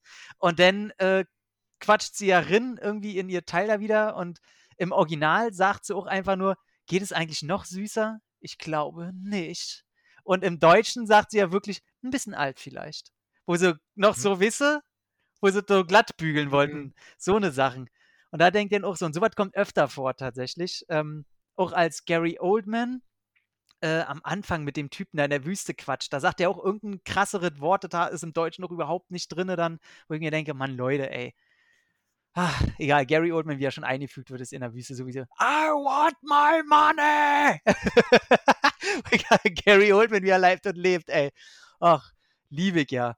Und die Szene, wo, wo äh, der kleine Will, dieser kleine dumme Junge, Also da muss ich jetzt mal kurz intervenieren. Du regst, ja, was? Warum stört dich dieses Kind nicht? Du rantest so oft über Filmkinder. Und hier, und ja, hier kriegst du das Paradebeispiel eines, ei- eines Genies in Kinder, im Kinderkörper, klugscheißerisch, mhm, kann, aus, kann mit seinem Schweizer ähm, äh, äh, ähm, virtuellen Taschenmesser am, alles sofort ja, reparieren, weiß sofort, wie er mhm, diesen Kampfroboter äh, auf seine Seite ziehen kann und alles. Und ja. du hast nichts zu bemängeln? Was ist los mit Äh, dir? ich, ich habe ja vorhin gesagt, er kommt schon so an die, an die, an die Grenze des, des, meines Nerves Und das ist die Szene, wo ich wirklich schon da sitze und mein Kinn einrenken muss und ganz mal so ein bisschen weggucken und denke, oh, eigentlich hätte Smith den umbringen müssen.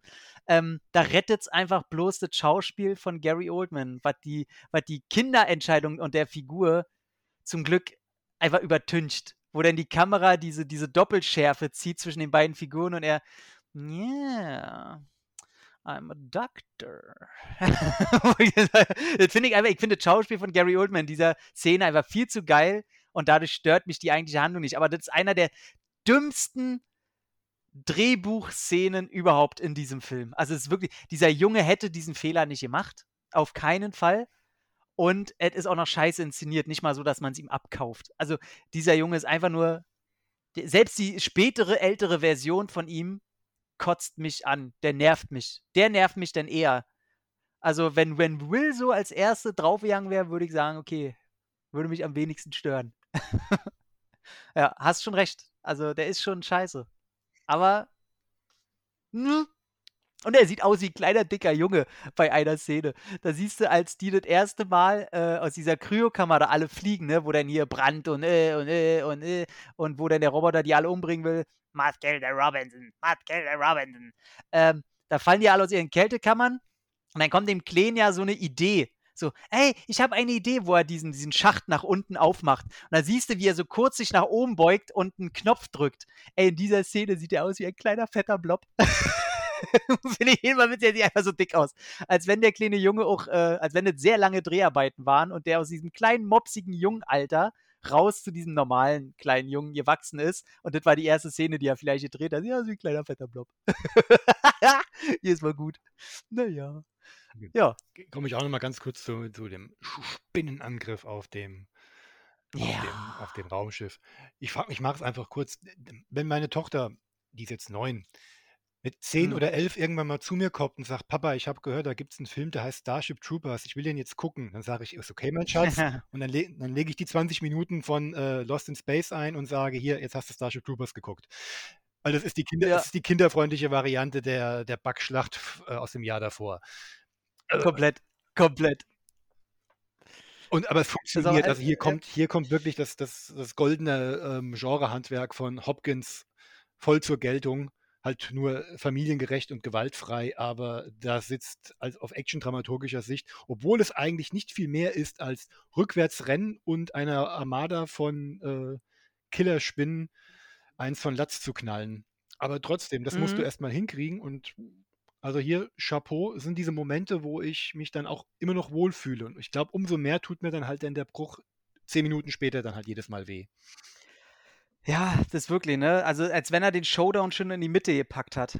Also auch der, der Moment, als sie Ja. das dann auf ihr Schiff wieder schaffen und sich dann abkoppeln und du siehst, wie diese, diese Spinnen auf einmal mit einem geilen äh, Score-Einsatz einfach loslösen und auf deren äh, äh, Schiff zufliegen Mhm. und du mitkriegst halt durch die DNA-Analyse von Mimi Rogers, äh, ja, die, die haben kein, kein, kein Sauerstoffsystem, also sie Mhm. überleben im All oder leben im All und auf einmal kriegst du mit, wow, okay, die fliegen jetzt einfach da und beißen sich halt da durch und äh, dann jagt er auch noch dieses ganze Schiff da in der Luft, was wieder eine mega geile Explosion ist. Also ich muss wieder sagen, ey, die, in, den, in der zweiten Hälfte des 20. Äh, Jahrhunderts, nee, andersrum, in den 90ern, in den letzten fünf Jahren der 90ern, sind aber die geilsten Explosionen in Filmen entstanden. Also das, das ist einfach der Wahnsinn, weil da noch alles echt gemacht wurde. Oh, da Oder kommt, teilweise. stimmt, da kommen wir in unserem Hm? zweiten Film auch noch zu einer am Ende. Mhm. Und äh, ja, findet einfach alles geil. Ich finde am Ende ein bisschen Quatsch mit der, äh, auch drehbuchtechnisch, wie er das der Junge geglaubt hat, dass die Spinnen, die da seine Familie umgebracht haben, alle dumm. Ähm, äh, Spider, äh, äh, äh, äh, wie heißt er? S Spider-Smith, äh, finde ich auch einfach verschenkt. Da muss ich der deutschen Synchro aber mal was Gutes äh, tun. Dieses Ganze, in der, auf der deutschen Synchro macht er die ganze Zeit so mm, mm, und redet so mit immer diesem Knurren im Hintergrund. Das hat er im, im Original überhaupt gar nicht. Da redet er einfach diese, diese gestochene Gary Oldman British English. Mhm. Ähm, da habe ich gedacht, okay, Pluspunkt mal für die deutsche Synchro. Also für die, die ihn noch Die nicht da- kennen, wir, wir auf dem Planeten, der, dem wir gelandet sind, entwickelt sich so eine Art Zeitblase, in der die Reste unserer a- gestrandeten Familie Robinson auf deren Junior in 30 Jahren nee, 20 Jahren oder so dann halt treffen. 20, hm. 20 Jahren halt leben. Und äh, wo dann dargestellt wird, dass die Mädels der Familie mittlerweile verstorben sind. Papa und Mhm. äh, Don West waren halt weg, weil sie halt eben durch diese Zeitkapsel gelaufen sind. Also waren halt nicht da. Mhm. Und Junior ist dann halt von äh, Spider Smith, also das, muss man, das haben wir noch gar nicht erwähnt, dass ähm, Gary Oldman bei dem Spinnenangriff einen Kratzer abbekommt und sich deswegen über die Jahre hinweg zu so einem Spinnen-Mensch-Hybriden hin entwickelt. Mhm. Wo ich mich dann auch dann zum Ende dann gefragt habe, wenn er sich dann enthüllt und seinen, seinen Mantel dann da ablegt und sich dann so zeigt. Also erstmal, A, hat er das über die Jahre hinweg vor dem Junior der Familie immer geheim gehalten? Also wusste der nicht? Nee, nee, nee, überhaupt ja nicht, glaube ich nicht. Und ähm, Mist, jetzt habe ich einen zweiten Punkt vergessen. Äh, na. Mach weiter, Faden verloren. Jupp. Ähm, nee, da kann ich, auch, äh, kann ich gar nicht groß zu sagen. Was ich noch ganz cool finde, ist der, der, der kleine, die kleine Zwei-Minuten-Überraschung, als sie das dann doch noch ins äh, Schiff schaffen und davonfliegen wollen oder auf einmal. Und das ist ein, ein sehr cooler, cooler Shot, wo dann der, der große Stein, also die fliegen dann von diesem Planeten wieder weg mit der letzten Energie. Die haben es dann doch noch äh, geschafft, außer Papa Will und äh, äh, äh, Will halt, der Erwachsen, die Erwachsenenversion von Will. Hm. Und dann siehst du, wie Traumschiff wegfliegen, dann kommt ein Stein und in der letzten Sekunde sagt halt Matt LeBlanc noch so in die Kamera, also quasi zur Familie so, es tut mir leid. Und dann schon eine Sekunde später knallt das Flugzeug. Das fand ich cool. Das fand ich immer richtig cool. Ähm, wodurch dann natürlich äh, die Zeitmaschine genutzt werden kann. Papa Will geht durch und er sagt, du, wir schaffen das nicht, wenn wir hoch, wir müssen durch den Planeten. Und dieser Flug durch den Planeten ist schon wieder geil. Aber da muss ich sagen, das ist wieder so, so ein Millennium-Falken-Flug, wo er Sachen ausweicht, Meteoriten ausweicht, denn der coole kurze Moment, der natürlich auch für einen Trailer geil ist, so, wo die, wo die Steinwand kommt und jeder von der Familie sagt, was das links, rechts, unten, oben. So, das, da, sitze ich einfach davor und sage, ey, ist wieder die Dynamik, die ich super cool finde. Und dann fliegen die da durch, dann gibt es wieder die mega geile Explosion.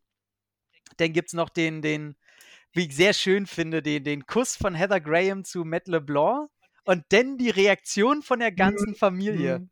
Und ey, wie wirklich alle einfach nur so völlig überspitzt. Die Mutter freut sich, Ja. der Vater hat so einen richtigen, na gut, er darf. Und Penny guckt richtig so, aha, so, so ein bisschen aus äh, eifersüchtig und äh, sie gönnt's ihr. So, so richtig so, ach schön, einfach schön.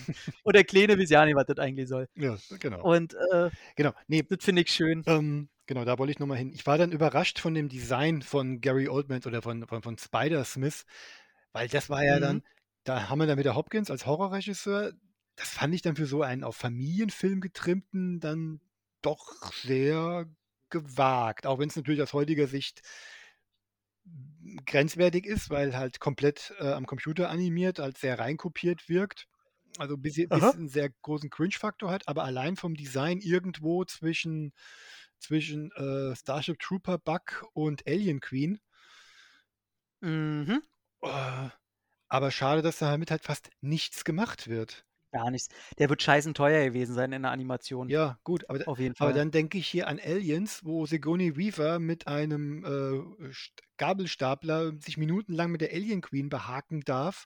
Und hier muss Spider-Smith am Computer generiert binnen einer Minute in den Zeitstuhl andere Zeit. Andere, ja, Einfach andere Zeit. 98. Da sagt dir keiner, mach bitte was mit Animatronics. Da machen die, sagen die Ja. alle CGI ist der neue Shit. Wir ja, brauchen eine ja, Figur. okay, CGI neuer Shit, aber dann, er war dann aber erschreckend unkreativ im Showdown.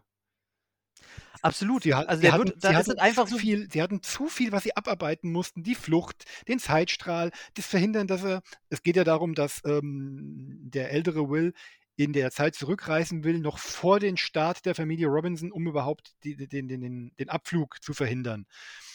Und hat dann da so einen Zeitstrahl auf die Erde im Jahr 2058, glaube ich, ist der Start oder wann das wann, wann der Film jetzt spielen soll. Mhm, mhm. Und es ist einfach nur mal kurz rechts, einmal links und dann wird äh, Spider-Smith in diesen Zeitstrudel geschubst und ja, darf dann Ja. da vor sich. Also da verstehe ich auch nicht, warum man sich da nicht an das äh, Drehbuch einmal eins gehalten hat, dass die, wenn die auf das Schiff da kommen, die Action alle so ein bisschen kleiner skalieren, lass da, äh, keine Ahnung, zehn Spinnen auftauchen, vor die sie wegrennen müssen. Und äh, am Ende macht man dann halt aus, aus äh, Smiths Eiersack, wie es ja auch da passiert, kommen halt wirklich Dutzende und Hunderte von diesen Spinnen. Und dann machst du diese große Actionsequenz, die du da schon in der Mitte hattest. Mhm. Einfach damit du äh, halt noch eine Stufe draufsetzen kannst, wie das sich ja auch gehört. Ja. Ähm, ich fand auch diese, diese Ausrede von wegen, ja, weißt du noch, äh, hier die, die Spinner fressen ihre Verwundeten. Mhm. Fand ich auch totaler Quatsch, weil er war nicht wirklich verwundet so. Er war, Äh, war habe ich mir auch gesagt, das, war das Ei, aus dem die Viecher rausgekrabbelt sind. Also das, war- das, Genau, das war quasi, genau. das war ihr Muttermund, aus dem sie rausgekommen sind. Genau, und er hat ja nur 'ne 'n Kratzer im Gesicht quasi noch, ne, von kurz davor. Ja. Und dafür habe ich auch gesagt, da hätten sie 'ne hätten sie 'ne Szene machen sollen, wo er ihm vielleicht, äh, eins der Beine abschneidet oder irgendwie so was. Aber das fand ich dann auch, äh, 'n bisschen bisschen too much und, äh, doof inszeniert. Da merkst du mit der heißen Nadel wieder gestrickt und da kann ich auch ja nichts sagen. Ähm, außer wie wie geil 90er ich das schon wieder finde, wenn die haben's halt geschafft, sind im Weltall, sagen, äh: „Okay, wir wissen ja nicht, wo wir rauskommen.“ Zack, fliegen durchs All, Ende, Credits und auf einmal kommen die hyperaktivsten Credits, die ich seit langem gehört habe. Da kommt irgendein Cyber-Techno-Sound untermischt mit äh, äh, äh, Soundbits und äh, äh, äh, Sprachbits aus Das- der Originalserie und aus dem Film und auch Bilder von beiden und betet wie ein Techno-Video. Alter, ich hab gedacht, alter Fede, alter Fede, das ist hier richtig. das war damals ein konzipierter Hit, das Lost in Space Theme von Apollo 440. Das war damals ein, ein Chartding gewesen. Kann ich mich noch ganz dick dran erinnern. Also dann, Okay. äh, ja, habe ich auch oft damals, damals gab es noch Musik, äh, Fernsehen, MTV, Viva und so ein Kram, da ist das auch oft gelaufen. Also das, der, der Film ist schon ein durchkonstruiertes Kommerzprodukt, um auf allen Ebenen irgendwie äh, Geld zu generieren. Audiovisuell, äh, Spielzeuge und so weiter und so fort. Man hatte schon, ich glaube, man hatte wirklich damit ges- gespielt, hier ein neues Star Wars ähm, an den Markt zu bringen. ja, ja, ja. Aber Also, was mich im im Rücken also, wie gesagt, es ist ja schon durchgegangen, ich liebe diesen Film, da lasse ich überhaupt nicht dran kommen. Was mich, äh, jetzt was ich früher nicht so gemerkt habe, was mich nicht gestört, ich hätte es einfach gerne gesehen. Ähm, die sagen ja, dass die Robinsons da halt hin sollen und diese Hypergate bauen sollen und du siehst am Anfang auch diesen mega geilen Start von diesem Raumschiff, ne, was ich auch designtechnisch mega geil finde, als die diese quasi Untertasse bis ins All kommt und im Ja. All explodiert und dann dieses Raumschiff raus Denn- also, das ist ist ja richtig eine schöne geil. Idee. Dieses, diese Untertasse, die hochgeschossen wird, basiert ja auf dem alten Design aus der 60er-Jahre-Serie. Wird ja Mhm. aufgesprengt und darunter kommt dann das neue Design, dieser Jupiter One dann zum Genau. Vor- äh, Jupiter 2 dann zum, zum Vorschein. Also da sind schon sehr viele Reminiszenzen auch an die alte Serie immer wieder eingebaut. Aber was mich halt stört, ist, die, die, dadurch, dass da ja TV-Teams und so kommen, ist diese Mission ja äh, weltweit bekannt. Ja. Und dass die die Öffentlichkeit, also das, das Weltgeschehen, nicht ansatzweise mit einbinden. Ich meine, bei diesem Start, da hätten sie doch noch irgendwie Millionen von Leuten zeigen können, die irgendwie dazu gucken oder so, weißt Mhm. du, dass da wirklich was dranhängt. Aber da sehe ich wieder, dass dem Film nicht wichtig ist, diese Mission, sondern wirklich die, die äh, Familien, äh, das Familienabenteuer. Ja, kann, kann, ich mir, kann ich mir jetzt wiederum was herleiten, weil auch der Rest der Welt ist, ähm, weiß von diesen Separatisten, dass die das Ganze ähm, torpedieren und sabotieren wollen.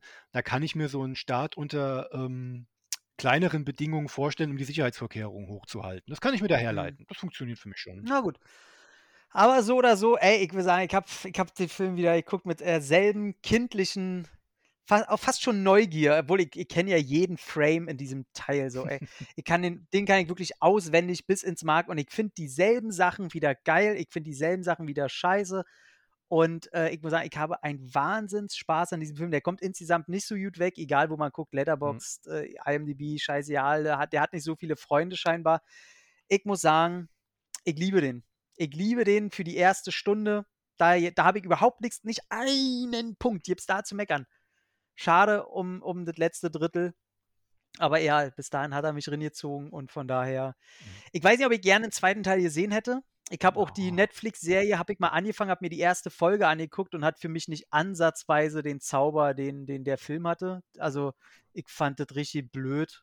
Also ich gucke es mir nochmal an, einfach um zu gucken, ob ich, mich, ob ich einen schlechten Tag hatte.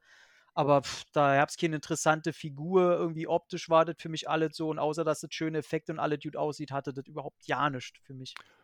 Ja. Also ich habe weder mit der, er- ich finde ja beide Hälften für sich genommen eigentlich in Ordnung. Die erste besser als die zweite. Die zweite für sich genommen auch in Ordnung. Ich finde, sie passen halt einfach nicht zusammen. Das ergibt für mich keinen kohärenten äh, funktionierenden Film, weswegen ich ihn wahrscheinlich Mhm. auch nie wieder geguckt hätte, wenn es nicht für den Podcast gewesen wäre. Und ich weiß, ich werde ihn jetzt Mhm. wahrscheinlich auch nicht mehr gucken, aber auch nicht mit, mit einer Abneigung, weil er jetzt schlecht wäre. Es ist einfach, er ist einfach da für mich und ich, ich schön dir zuzuhören, wie, wie viel Freude du an dem Film hast.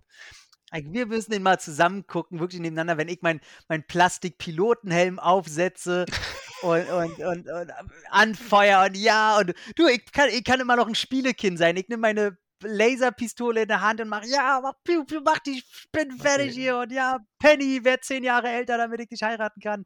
Und yay, und geh ab und Heather Graham, bitte äh, schafft es, Matt LeBlanc ein bisschen hinzubiegen und habt beide Action und kriegt eine eigene Serie zusammen und yay, geht ab.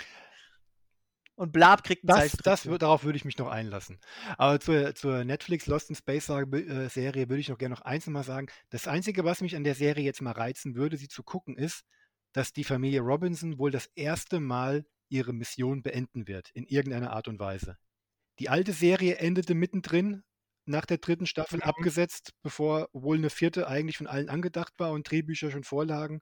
Und der Film endet ja Ja. halt auch extrem offen, ohne ähm, zu wissen, wie und ob sie ihre Mission zu aller Zufriedenheit beenden können. Und die Serie scheint ja Ja. jetzt, ist ja schon, war ja schon bei Ankündigung so gewesen, dass die dritte Staffel die letzte Staffel ist. Also alle wussten, dass sie hier auf ein Ende zuarbeiten. Die Familie Robinson endlich mal ihren Ruhe und ihren Frieden hoffentlich finden wird. Und das würde mich fast schon mal reizen, mir das mal anzugucken, um zu sehen, was man sich da ausgedacht hat. Ja, die kommt ja so, so positiv mittelmäßig weg, ne? Mhm. Immer, immer so eine 7 von 10 oder so. Ist nichts, Ähm, nichts muss wo Fans drauf warten, aber wenn es dann da ist, dann ist es schon okay. Schön, dass es weitergeht. aber wird von Netflix gerade ganz schön beworben, ne? Ich Also war da, seit Tagen nicht mehr auf Netflix bei mir, auf der, auf der Startseite. okay. Aber ähm, ja, ey, wie gesagt, wenn ihr mal Bock habt, vielleicht, der, den gibt es gerade nirgendwo äh, kost, in Anführungszeichen kostenfrei zu streamen, glaube Mhm. ich. Ähm, äh, müsst ihr euch irgendwie 3, 4 Euro hinblättern oder holt euch billig die DVD, die nicht die geilste Bildqualität hat. Und die Blu-ray kostet äh, leider so 10, ich glaub 10, 15 Euro. Ähm, müsst ihr mal gucken, wie ihr da irgendwie drankommt, aber bitte nicht illegal runterladen, weil dann seid ihr offiziell Wichser. So, also, und ich wollte jetzt von dir, ich wollte von dir ein Genre haben, welches mein erstes Lieblingsgenre war. Und das war Creature Feature. Feature. Ja, und nach, auf, nach Beendigung unserer Aufnahme, als du mir diese Aufgabe gegeben hast, nach Beendigung unserer großartigen Expect to Die Tiger Sindai High Folge, ich muss es mal wieder erwähnen und ich noch nebenbei bemerkt, vielen lieben Dank für die netten Kommentare, vor allen Dingen bei Letterboxd unter Expect to Die. Ich sehe, ich habe viele Leute heiß drauf gemacht, sich den Film anzugucken. Also Tom, es war eine gute Variante, wenig über den Film zu sagen. Das hat den Film anscheinend für viele reizvoller gemacht. Ey, Ähm, ich habe mich auch gefreut, dass bei, bei dem Bollywood-Ding äh, so drei, vier Leute den danach auch geguckt haben Mhm. und der hat immer gute Wertungen ja, gekriegt. Das freut mich. Diese paar, äh, die haben mich mega gefreut. allein das war es wert gewesen für mich. Ja. Ähm, jedenfalls, nach Beendigung der Aufnahme haben wir ja dann, wir wussten ja beide genau, welchen Film wir jetzt nehmen. Also du hattest einen im Kopf, als du mir das gegeben hast und ich wusste sofort, welchen du haben wolltest und welchen ich selber gucken wollte. Ja, Ja. und man sieht es ja schon im Thumbnail. Wir stürzen uns, ja, ins Meer und fangen den Oktalos. Ja, dann lies mal vor. Dann lese ich mal vor. Willkommen auf dem größten Vergnügungsschiff, das je gebaut wurde. Lasst uns feiern, Freunde! Ich hab was auf dem Monitor. So was habe ich noch nie gesehen. Eine Fehlfunktion, Sir. Völlig unmöglich. Wo kommt das her? Keine Ahnung, Sir, aber was auch immer es ist, es ist verdammt groß.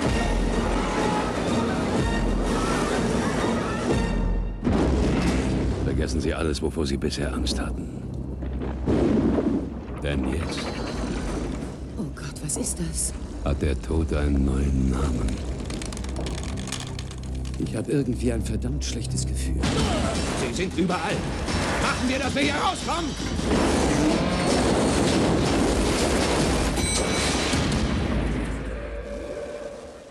Was zur Hölle ist das? The Girl from Ipanema. Ja schon eine Menge erlebt.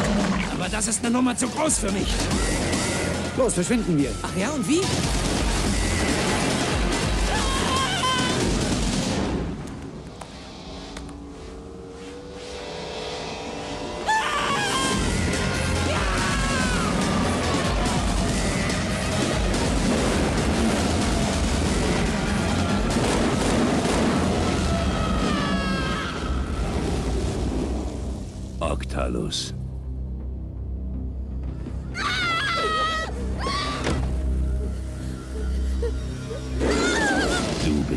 Nächste.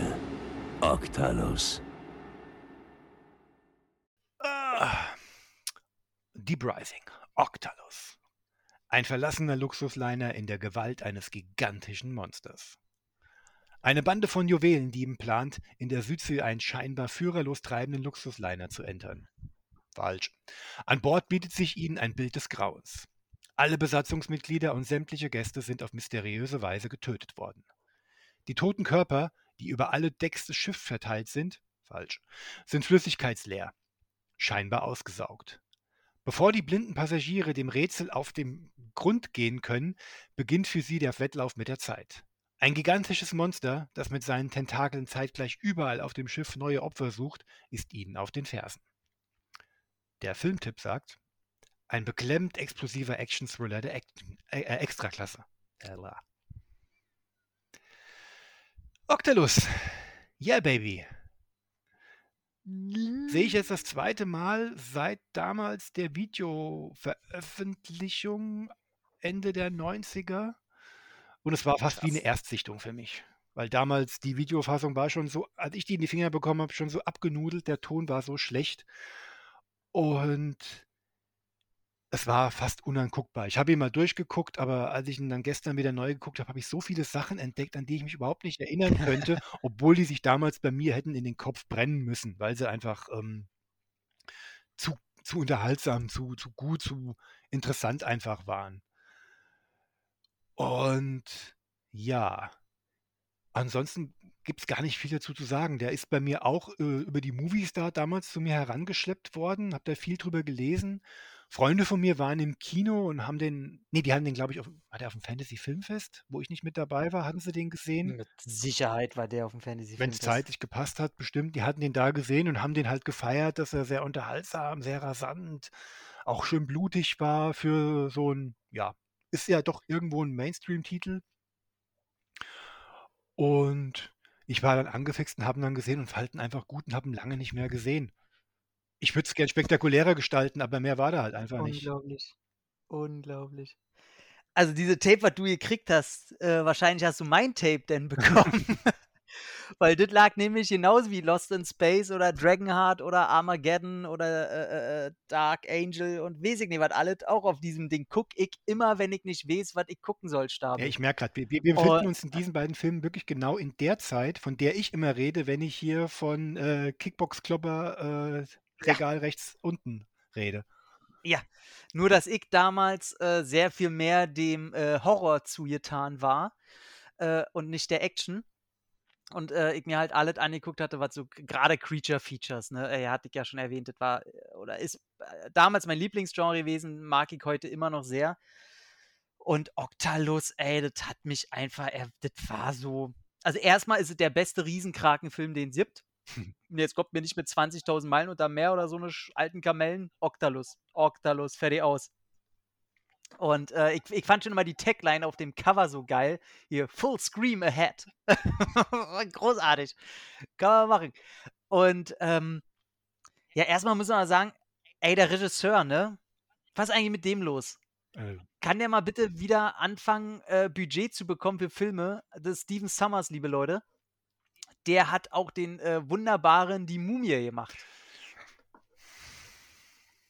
Was, was, was, was kommt denn da für ein Stöhnen? ich störe mich an dem Begriff wunderbar. Den guten. Ich, ich störe mich, ich stör mich daran, dass das noch nicht das ultimative Superlativ ist, was dieser Film verdient. Die Mumie ist ein verkackter 9 von 10. Alter, hey, hör mir auf. Markus, wir brechen gleich ab. Du kannst mir kommen, wenn, wenn wir jetzt kommen mit Mummy Returns, dann kannst du dein, dein Schnaufen hier so unterlegen, wie du willst. Aber The Mummy 1? soll ich dir mal sagen, ich habe mit dem mehr Spaß als in Indiana Jones. So. Fertig aus die Maus. Ähm, dann hat er aber noch den, den G.I. Joe gemacht, für den du ja so, so eine ähm, mhm. kleine Sympathie hegst. Und äh, der ist so ein, der, der ist, Und der halt ist mal so auch im, im Van Helsing. Ja, der ist natürlich äh, ein bisschen schwierig, sag ich mal. der ist wirklich schwierig. Also Van Helsing ist immer so ein Film, der ich mittlerweile auch fünf, sechs Mal gesehen.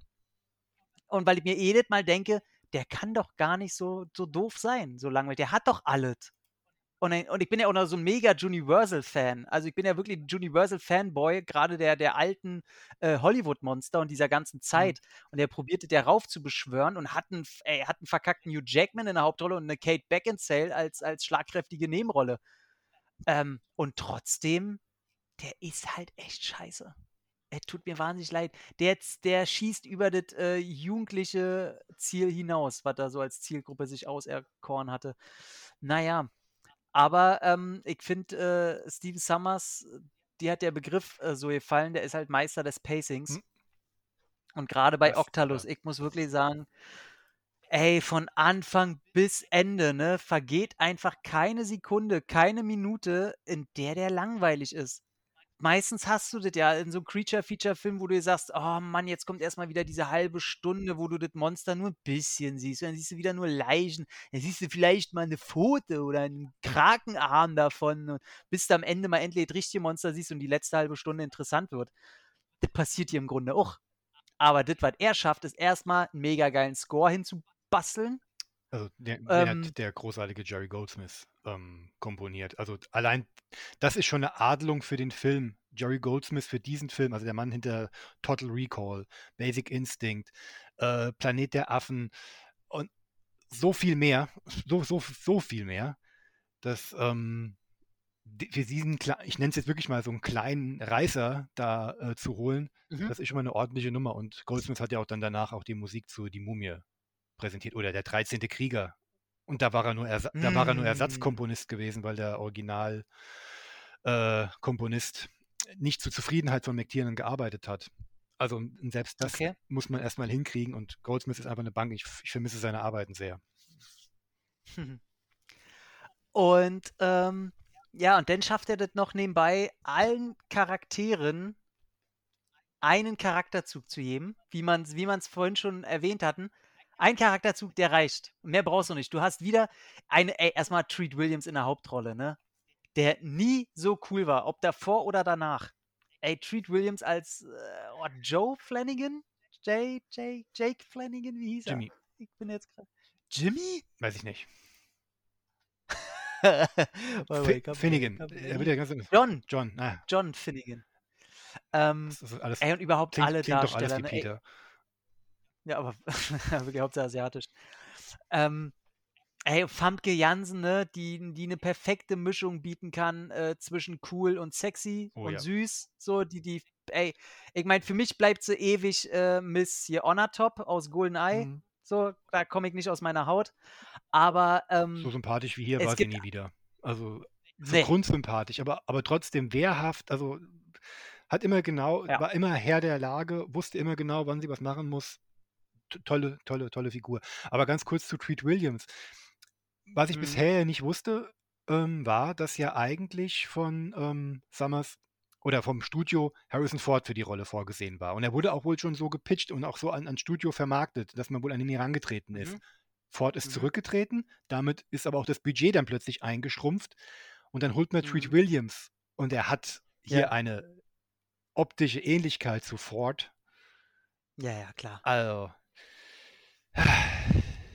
Aber man muss auch sagen, also Harrison Ford in diesem Film wäre schon sehr befremdlich. Dann wäre es ein anderer Film geworden. Dann wäre er, Jugend, wäre er jugendfreier geworden, um ein größeres Publikum anzusprechen. Dann hätte man das Rating nicht ähm, so hoch angesiedelt. Ja, denke ich auch. Also das wäre, hätte ich nicht äh, sehen wollen irgendwie. Weil vielleicht, weil ich jetzt Treat Williams da zu sehr drin sehe, die Art des Films mir zu sehr gefällt. Also der geht ja auch in diese, der ist ja ganz schnell wieder vorbei, der Film. Der ist, hätte der nicht so ein großes Budget, wäre das ein ganz klarer Exploitation-Film.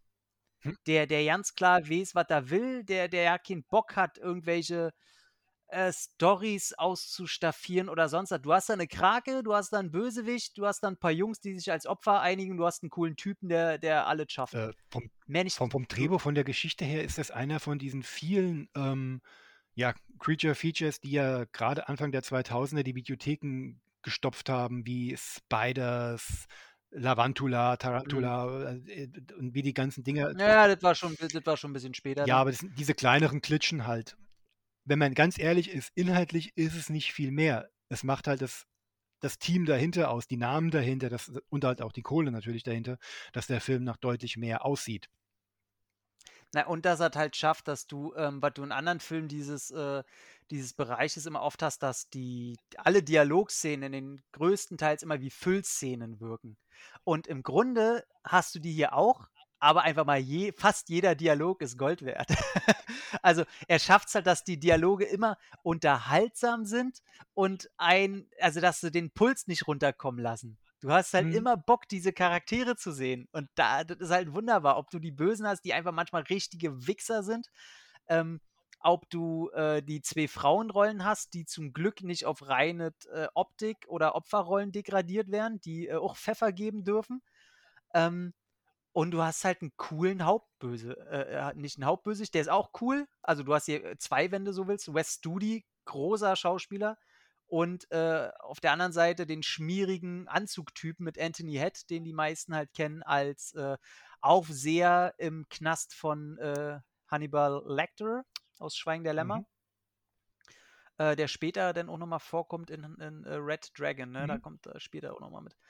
Ähm, auch der den schmierigen Typen halt perfekt wiedergibt. Ne? Also es ist, es ist dieselbe Rolle wieder. Es ist wunderbar. Ja, er ist Ähm, gecastet, da gehört in so, in so eine Reihe von Leuten rein, die man immer für solche Rollen, für sowas halt herholt. Er oder hier, wir hatten ihn schon bei, ähm, bei, bei, bei, bei Glimmerman hier, Bob Gunton, der weißt du wahrscheinlich jetzt gerade nicht mehr, wen ich meine. Mhm. Ja, schade. Aber wenn du ins Gesicht siehst, wirst du ihn sofort erkennen. Aber es sind so Charakterfassen. Entschuldigung, hab ich schon untergebracht. Ja. Ja, aber ähm, nee, und das, das, das Geile ist halt, dass die halt Budget haben und dann ballern die und dann dieses Schiff und wie schnell da alles passiert und dass die auch, äh, gerade was den Blutgehalt angeht, ne, da, da hauen sie ja gut aus den Vollen, wie schnell man da irgendwelche Leichen sieht, die da irgendwie halb zerschmatzt wurden und zu Dutzenden da schon in den Gängen rumliegen und ach, das ist schon alles geil, ey. Und spätestens, wenn der erste Fangarm da kommt, ist es halt, äh, sieht es heute noch ähm, echt gut aus. Also ich muss sagen, dafür, dass es ein Film von 98 ist, der hat so dieses Starship Troopers-Syndrom, wo, dir, wo du dann immer fragst, ey, wie konnten die, warum schafft der Film das eigentlich so geil heute immer noch auszusehen, obwohl das andere nicht schaffen? Und der ist zwar, kommt nicht ganz an die Klasse von einem Starship Troopers ran, aber der ist auch nicht weit davon entfernt. Jetzt muss man auch festhalten, dass die auch ganz andere Budgets hatten. Aber ähm, Octalus, so lange einzelne Fangarme zu sehen sind, egal in welchem Ausmaß, ob schnell, groß, ob die da Terror machen, ey, sieht immer noch geil aus. Und die lassen sich was einfallen mit, äh, mit den Todesszenen, was ich sehr cool Mhm. finde. Wo dann noch schimmer Practical Effects äh, sehr gut gemischt werden mit CGI. Genau, also cool finde. an ganz, an ganzen frühen Auftritte des, des, des, des, des titelgebenden Octalus bzw. seiner Fangarme werden aber halt auch immer gut vorbereitet durch das beinahe Brechen durch Wände, die Türen, die da eingedotzt werden oder wenn es unter dem Boden sich nach vorne bewegt. Mhm. Ähm, dann stören mich dann diese kurzen Momente, in denen diese Fangarme, die ja sich dann auch bar jeglicher Physik in alle Richtungen drehend da durch, den, durch die Wände halt bewegen. Ähm, weniger. Äh, Man muss nämlich zugeben, auch damals waren die Effekte schon sehr, sehr durchschaubar. Aber die Practical Effects, sobald es ans Spratzen geht, sobald Körperteile irgendwo rumliegen oder die ausgeschiedenen Reste irgendwo liegen, dann wird's glubschig. Und das, Ja. und das kommt alles nicht aus dem Rechenknecht. Das, ähm, da hatten die Jungs vor Ort ihren, ihren Spaß gehabt. Und das, er Ja. ist er wirklich, er wirklich. Er ist überraschend blutig, weil es nicht den ganzen Film über ist, sondern auch immer wieder sehr schön pointiert. Ja. Also allein die, ich meine, die krasseste Szene zeigt auf einmal in der Mitte einfach, ne? Wo du siehst, wie die ganzen Fangarme, die wälben sich da am, äh, zwischen den Rohren oben lang und dann ballern die auf diese Dinger rauf und dann treffen sie halt genau eine Szene, wo der, wo der eine dieser Fanger gerade ein bisschen dicker ist und das liegt daran, dass, da, dass er da gerade einen äh, Soldaten äh, verdaut drin hat oder weiterschickt zu seinem Verdauungstrakt oder wie auch immer. Und der klatscht dann da raus auf den Boden, kommt dann hoch, der lebt sogar noch und ist dann einfach zur Hälfte so verwest und verätzt schon. Da siehst die Hälfte von seinem Kopf, er hält die Hand hoch, du siehst äh, im Plattenteller, ja. siehst du, wie die Knochen dann so mhm. dazwischen. Mhm. Die, also grafisch ist das halt äh, mega. Und die, also die Szene ist auch Kult da weiß ich noch, wie oft wir die damals zurückgespult haben und da immer Pause gemacht haben, um zu gucken, oh, kann man da noch ins Hirn gucken, kann man da noch, oh geil, guck dir mal, wie die anatomisch stark, der eine Augapfel, der schon, der schon ja keine Farbe mehr hat, der einfach nur völlig auch schon blind ist, der kurz davor ist, einfach zu zerfließen und so. Denkst du, oh geil, da haben wir davor gesessen, ey, wie die kleinen Gorkinder und fand das einfach, äh, absolut toll. Und ich glaube, das ist da auch die Szene, einfach die süßeste Szene von Famke Jansen, die ja ähm, so schon immer beinhart ist und immer so, so, so ein flirtendes Wechselspiel mit Treat Williams hat, äh, was auch sehr gut funktioniert. Die harmonieren beide super zusammen. Mhm. Und ähm, sie steckt sich ja dann eine Knarre hinten äh, quasi in den Hosenbund und er ähm, guckt so und sie denkt zuerst, dass er so ein bisschen zu sehr gestarrt hat und sagt dann, sie sagt dann so, was denn? Und dann sagt er nur so, nichts, sieht gut aus. Und dann sagt sie auf einmal wie ein kleines Bisschen, Dankeschön. Und da ist, ist so, oh, da ist so, da merkst du, in dem Moment ist der, der, der Vorhang gefallen und die beiden wollen jetzt ernsthaft miteinander flirten. Und das finde ich so süß, diese kleine Szene, wo ich denke, ach Mann, heiratet beide zusammen. Ich finde die, ab dem Moment finde ich die beiden zusammen super toll. Finde ich geil. Und äh, aber genau, es bleibt aber nur beim Flirten, denn der Ernsthaftigkeit der Thematik sind sie halt, bleibt irgendwelches Geplänkel zum Glück dann doch aus. Also man hat dann doch immer den Druck im Nacken und ist also nur am Rennen, Schießen, Spratzen und sich äh, ja in Bewegung halten. Aber apropos in Bewegung halten, was mir halt an diesem Film auch, auch wieder dann mal aufgefallen ist, sind die Momente, wo dann ehrliches Stuntwork auffährt und das halt auch nicht zu knapp. Der Moment, wenn dieser Octalus während an diesem Kreuzfahrtschiff so diese Riesenparty läuft, also mm, andockt mm. wohl an, an, an das Schiff, ja. sich unten ankrallt, wohl sich reinbohrt oder wie auch immer, das bleibt ja dann noch relativ offen wie dann in diesem Ballsaal alle durch die Gegend fliegen. Ja. Also was da für ein Aufwand betrieben wurde. Und vor allen Dingen, also auch für so einen kleinen Film, der nach 20 Minuten sich ja dann nur noch auf seine Alien-typisch, so auf seine kleine äh, Söldnertruppe dann nur noch ähm, beschränkt. Mhm. Hast du mhm. da Unmengen an Statisten, die da über Tische geworfen werden, durch Glasscheiben, die durch die Gänge hechten müssen, ohne dass dann da irgendwie ähm, etwas kaschiert werden muss. Also die Stunt-Leute ja. mussten da ehrlich, ehrliche Arbeit leisten. Was ich aber viel lustiger finde, ist ja die Geschichte, dass die komplette Szene vom Second Unit Director ähm, gedreht wurde, der den Anweisungen ja. gegeben hat und alle geredet haben. Erst am Ende des Films kam Steven Sommers dann dazu und alle waren so überrascht, weil sie, weil sie gar nicht wussten, wer jetzt hier der Regisseur ist. Und dann erfahren am erst der Regisseur und das hatte vertragliche Gründe, weil hätte Steven Sommers diesen Menschen einen einzigen eine einzige Anweisung gegeben, hätten die ganzen Statisten nach äh, Schauspielergewerkschafts ähm, äh, Maßstäben bezahlt werden müssen. Und so konnten da, mussten da alle nur Statistengehälter nehmen, weil sie offiziell nie ja. als Schauspieler ähm, engagiert wurden. Ey, also das, das, das, ist ein Vertragskonglomerat, was da vorhanden ist. Das ist irgendwo lustig, ja, ja. aber auch widerlich irgendwie. Das, das kenne ich hier von einer ähm, ne, ne Freundin, ach siehst du, die, die ich heute sogar besuche. Ähm, die hat ja für Roland Emmerich, hat die hier in Berlin bei Anonymous, Anonymous, Anonymous, Anonymous, Anonymous. Äh, Anonymous, An, An, Anemone, ähm, hatten die mitgespielt und da war genau dasselbe. Mhm. Da war immer Second Unit und das waren äh, mega viele Statisten und zum Ende kam er dann aber persönlich, hat sich bei allen persönlich bedankt und hat mit denen zusammen gegessen und so und bla bla bla, hat sich ganz persönlich gegeben, aber äh, äh, irgendwelche Befehle oder so hat er von einem anderen. macht ihn, ja. macht ihn aber kreuzsympathisch, dass er dann wenigstens am Ende sagt, ey, ihr seid ja beim Roland Emmerich-Film, ich bin da, ne? Ich darf halt noch nicht mit. Und er hat sich äh, eine Stunde auch selber mit ans äh, Dixie-Klo gestellt, äh, als er auf Klo musste und da eine Riesenschlange dann immer war. Guter Mann. Sollte nur bitte endlich wieder mal richtig gute Filme drehen. Richtig gute Filme. Wieso? Moonfall sieht doch im Trailer total super aus.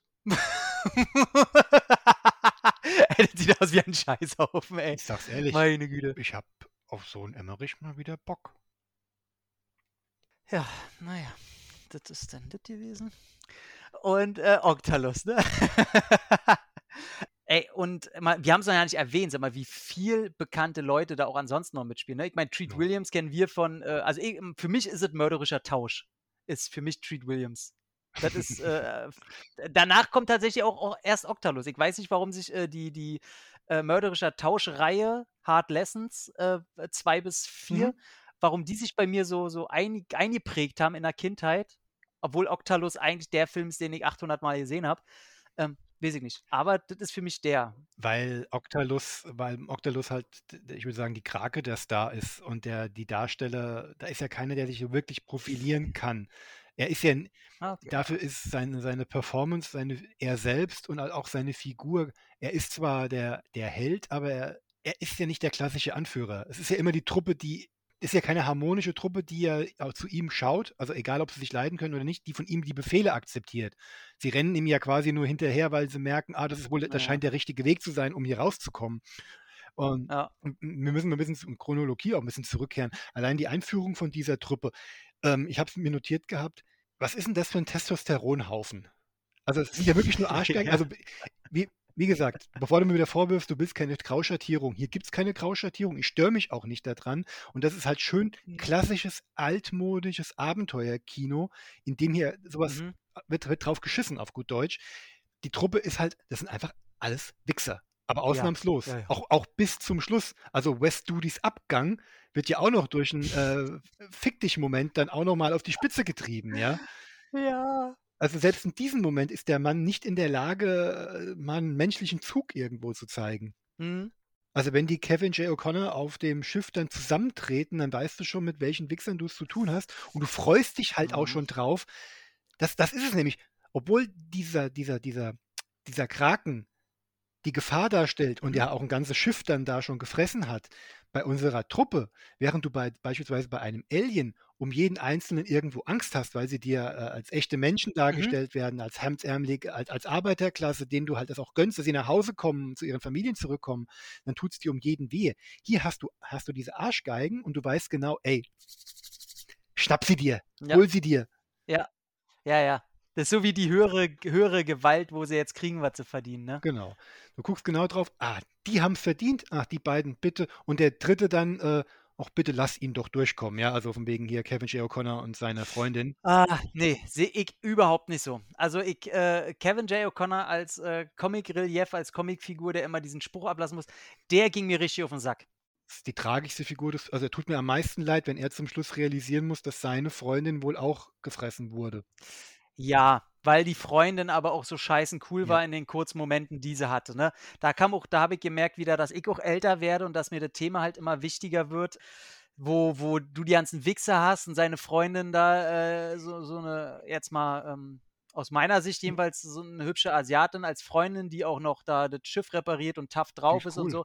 Und auf auf einmal bei ein, 2 Leuten so in den, äh, sexuellen Fokus für kurze Zeit gerät und so weiter und er weiß er muss sie mit denen alleine lassen. Oh, da hatte ich auf einmal wieder so 'n richtigen Kloß und da habe ich gemerkt: „Oh, lass die nicht mit den Wichsern alleine so.“ Ey, nee, ich weiß, das ist nicht der Film dafür und da wird es wahrscheinlich so nicht so was passieren, aber da ist wieder so: „Oh Gott, ey, Alter.“ Aber trotzdem muss ich sagen, ich konnte den leider nicht im Original gucken, weil die englische Tonspur irgendwie nicht funktioniert hat oder was.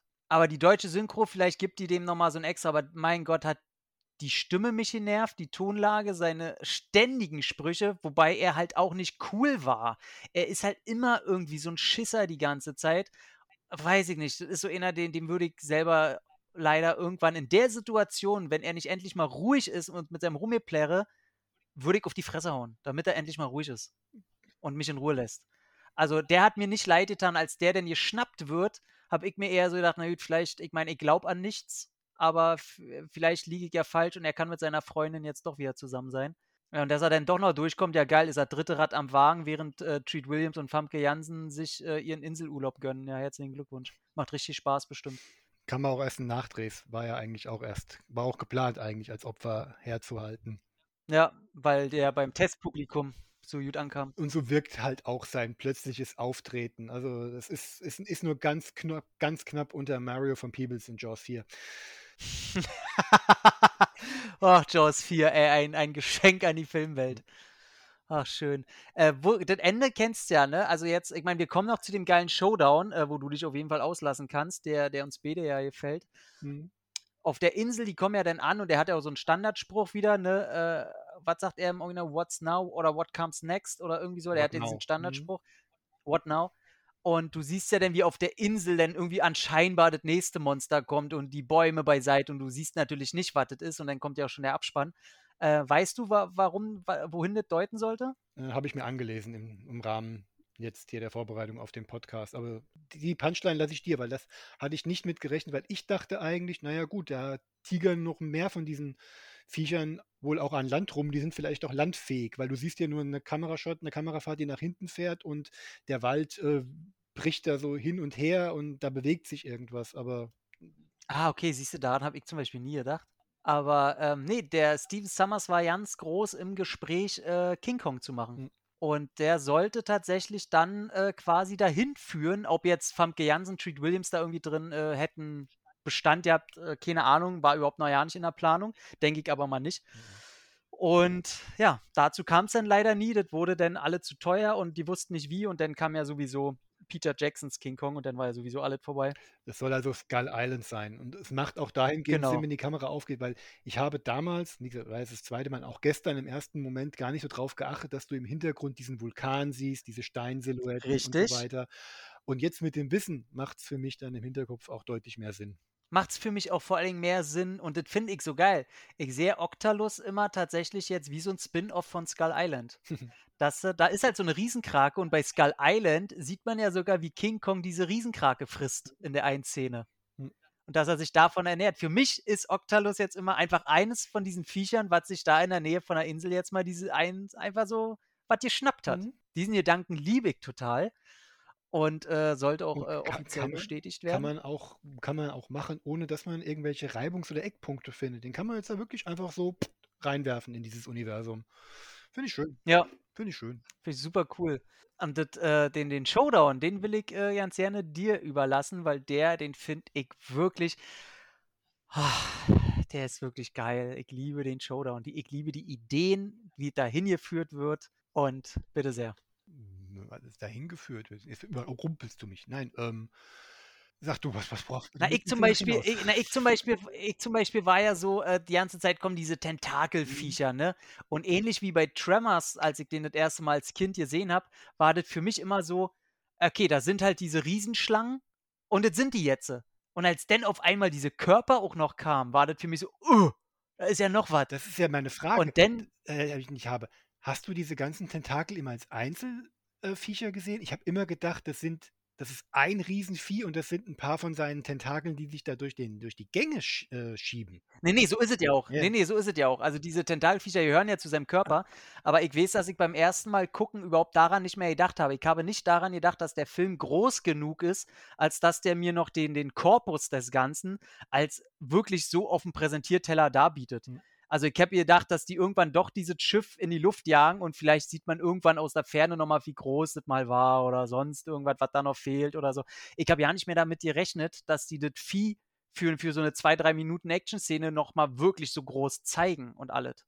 Und dann äh, kommt es ja, dass die in diesen Raum kommen, Treat Williams geschnappt wird, eingewickelt wird, wie in bester Anaconda-Manier. Da, da schwächeln die Effekte aber am meisten, weil da halt äh, die Diskrepanz zwischen Mhm. diesen, diesen, diesen ähm, Tentakeln und äh, einem, echten, äh, einem echten Menschen doch sehr zum Tragen kommt. Ja. Da versteht man auch, warum heute, wenn solche Szenen in, in CGI-Filmen verwendet werden, dann aber auch der Mensch dann animiert wird. Es wirkt zwar immer puppenhafter und gummihafter, aber es wirkt wenigstens wie aus einem Guss, während das hier ja sehr äh, wie zwei Leinwände Antiklimatisch. wirkt, ja, antiklimatisch wirkt. Aber ich muss sagen, vielleicht kommt es dadurch, dass ich da aufgewachsen bin in der Zeit. Ähm, wenn viele immer davon reden, die, die Effekte wirken mittlerweile schlecht und unecht, ja. Aber mich stört es nicht ansatzweise. Ich find's cool. Ich find's cool. Also ich gucke mir sowas total gerne an. Ich habe damit überhaupt ja kein Problem. Mich reißt es nicht raus, ich find's nicht schlecht, ich stöhne da nicht auf. Ich sag, äh, war halt damals so und ich find's cool. Man hat ja damals schon die Unterschiede erkannt zwischen den CGIs und den Practical Effects und wenn sie miteinander harmoniert, äh, miteinander gearbeitet haben, wenig miteinander harmoniert haben. Aber ich verstehe deinen Punkt, denn ich kann heute beispielsweise noch äh, die unendliche Geschichte gucken, wenn, äh, Bastian auf Fuchur reitet und das ist ja eindeutig nur eine Puppe ist, die vor Mhm. irgendeinem Greenscreen sich hin und her bewegt. Das, das sah damals schon schlecht aus, sieht heute schlecht aus, aber als Kind war es mir egal und es stört mich auch heute immer noch nicht, weil ich diesen kindlichen Fluss halt damit dabei habe. Deswegen kann ich dich da voll und ganz Mhm. nachvollziehen. Ja, und Treat Williams bekommt in dem Moment, wenn er eingewickelt ist, auch schön seinen Heldenmoment mit seiner Schrotflinte. Klar. Oh, ich liebe das seit Terminator 2, wenn einer so eine kurze Schrotflinte von hinten zückt, einen geilen Spruch ablässt und irgendein der, der oder auf was geschossen wird, ist nicht weiter als zwei, drei Meter entfernt. Und dann gibt's Baller und dann, oh, liebe ich, da kann ich mich drinlegen. Was gibt's denn da zu glatzen? Pah! Genau, das, Ja, das geil. Erste, was mir einfällt, wenn ich von so einer Riesenkrake eingewickelt bin. Ja, hast, hast keine Grundangst Nee, oder um Gottes Willen. Grundschock Um oder der würde nicht mal atmen können. Wahrscheinlich würde er sowieso auch zerquetscht werden oder sonst was. Nein. Weil Famke Jansen ist mit im Raum. Da musst du aber auch ein Held sein. Da kannst du nicht, da kannst du keine Angst haben. Weil sie wäre die Erste, die die Knarre zücken würde und äh, dich aus der Scheiße befreit. Da musst du schon Und da mitmachen. kommen wir zu einem kleinen Element, das ich ja dann richtig geil finde danach, weil sie ist ja mit dem Jetski dann da und ähm, dann geht es auf den Jetski und es gibt eine schöne Jagd durch, durch eben das langsam sinkende Oh, Schiff. Also es werden die so Gänge geil. entlang gehechtet, äh, äh, die Gänge entlang gehechtet und dieses, diese schönen kleinen Elemente, wenn er die Schrotflinte immer nach hinten hält und immer zu, oder immer zu ihr sagt, nachladen. Er nach Ja. hinten schießt und sie lädt durch und er schießt das, ne- seine nächste Patrone ab. Herr, herrliches Team ab. Genau, und nicht so von wegen, dass sie dann auf einmal so Comic-Relief-mäßig so, hä, wie denn oder sonst was. Nein, sie macht es einfach mit einem Handgelenk so, nachladen. Die sind halt ein wirkliches Team. Und, und keiner wirkt dann auf einmal cooler wie der andere oder Mhm. so. Und allein, wie sie das einläuten, finde ich ja geil. Sie schnappt sich das äh, Jetski, Jetski, wie auch immer. Dann sagt sie ja, ja, komm, hier, sie will ja dann rausspringen aus dieser Öffnung. Sie schnappt sich ihn ja, äh, sie konnten sich beide retten da von diesem äh, Korpus von dem Vieh. Und dann wollen sie ja, komm, hier, wir, wir schnappen uns jetzt das Vieh. Und dann, du hast ja diese Öffnung, wo sie raus wollten, hast du ja schon vorher Mhm. gesehen. Du wusstest ja, okay, da ist jetzt, das ist jetzt frei, ne? Die, und dann, du denkst ja schon, das war jetzt der Showdown, weil sie das Vieh da ja äh, halb erblindet haben. Sie steigt auf, will da raus und auf einmal siehst du in der Öffnung diese Viecher. Und dann drehen sie um und du weißt, okay, jetzt kommt doch nochmal eine ein, zwei Minuten eine Mega-Action-Szene, wo die durch die Gänge hechten.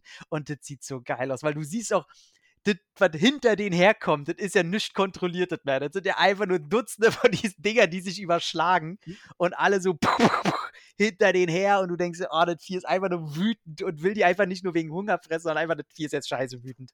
Finde ich cool. Und nebenbei hat der Anthony Head hier, die Figur, der, der schleimige Wichser, der dachte, er kann sich noch retten, indem er auf das Boot springt, noch schön einen Splitterbruch am Bein geholt, äh, wo ich mir dachte, ja, richtig, der hat das nicht verdient, einfach zu explodieren, sondern sich noch vorher schön den Bruch geholt, wo ich denke, ih, da sieht so irgendwie der Knochen, guckt da so raus, denkst dir, äh, dagegen ist ja hier Bloodsport ja nicht gegen, ey.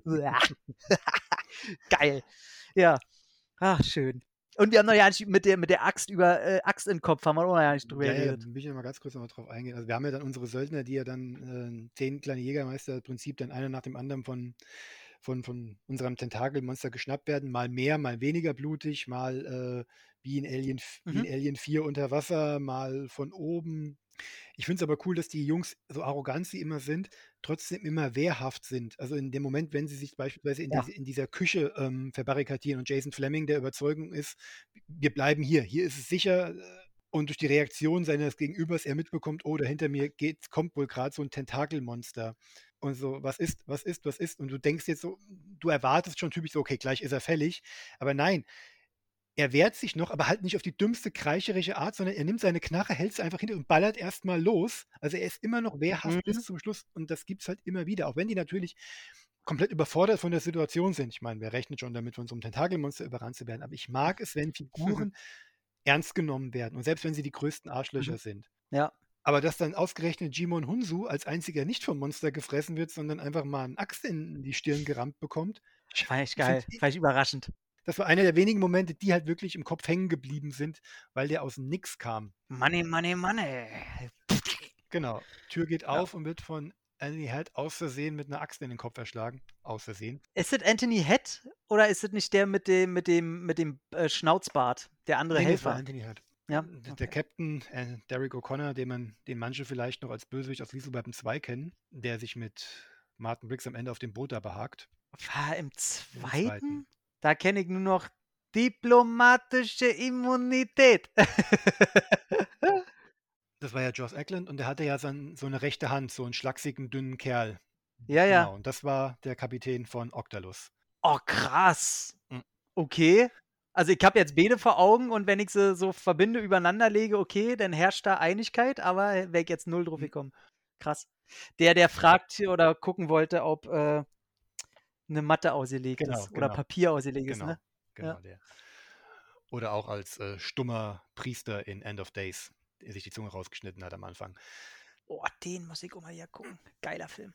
Und danach äh, rotzen sie ja dann ihre Magazine ja dann leer in diesen Raum und schießen ja noch diese anderen drei Zivilisten, die sich mit denen in diesen Safe-Raum ge, ähm, gerettet haben, über den Haufen.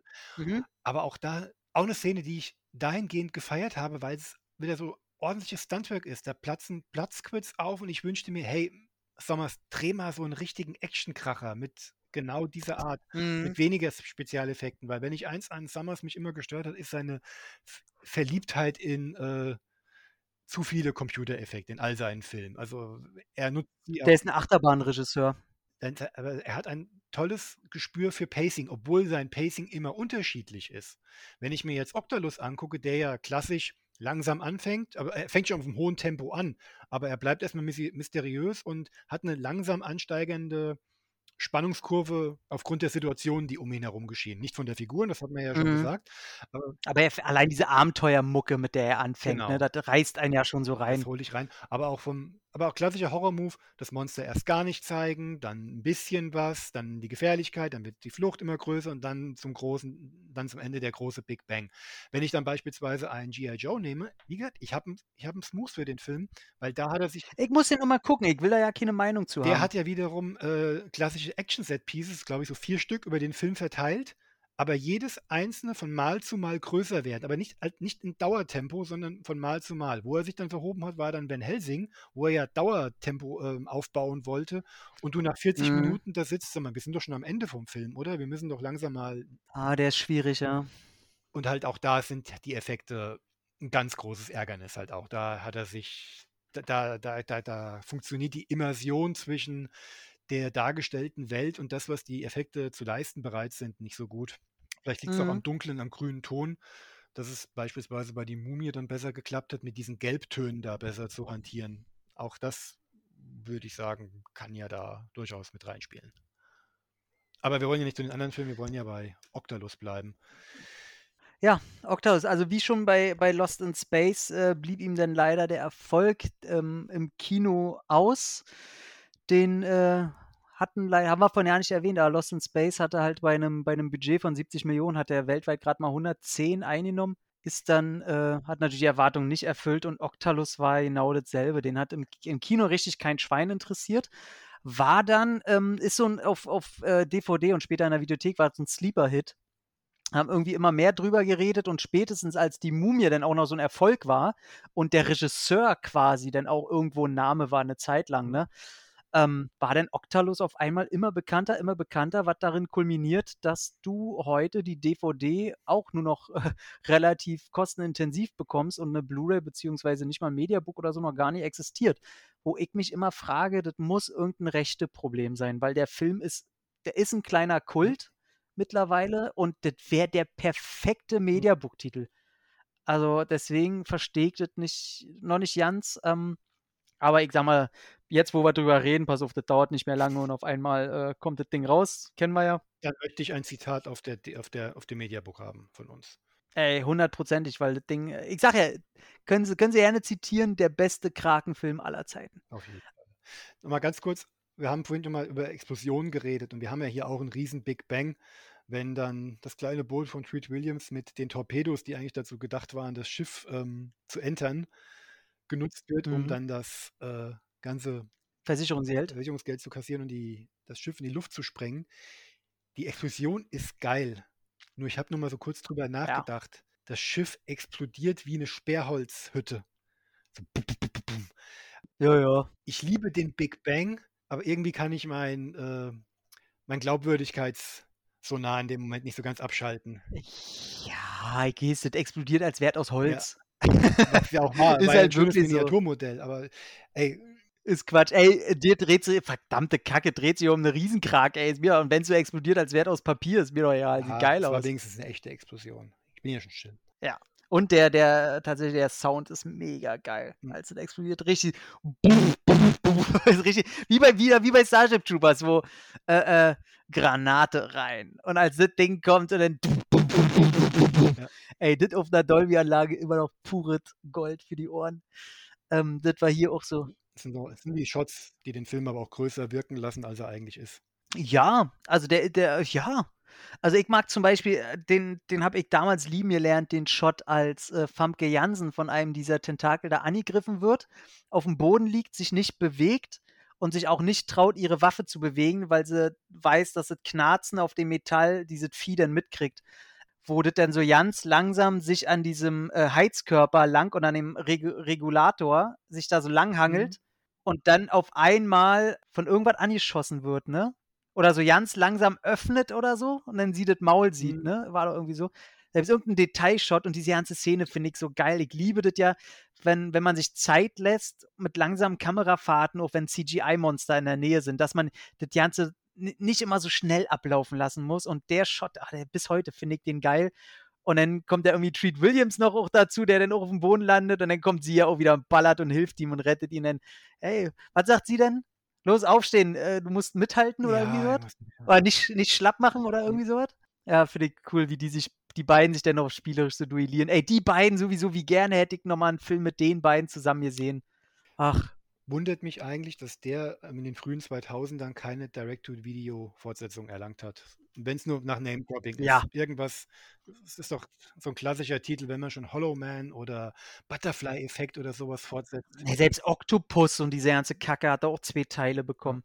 Ja, kann ich mir überhaupt nicht erklären. Wahrscheinlich hatten sie wirklich Angst davor, weil dieses Vieh in dem Film ja wirklich komplett CGI animiert war und das mit einem Budget, was wirklich angemessen äh, aussehen lassen hat, dass in einem zweiten Teil, ähm, wenn du da nur mit Miniaturen oder äh, Prosthetics, Animatronics oder was auch immer arbeitest, oh, dann, dann wäre der Verlust wahrscheinlich vorprogrammiert gewesen. Also wäre wär auch schwer, einen zweiten Teil zu machen. Oder ist ein rechte Problem, weil irgendwo vertraglich geregelt war, dass ein ein zweiter Teil nur in Verbindung gebracht werden darf, wenn das mit dem Ende vom ersten übereinstimmt, mit der Insel und so.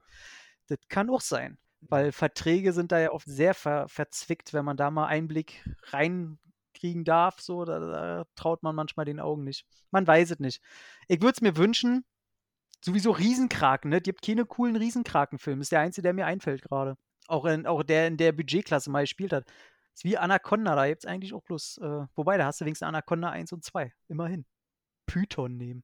Boa versus Python, diese Scheiße. Naja, wir schweifen ab.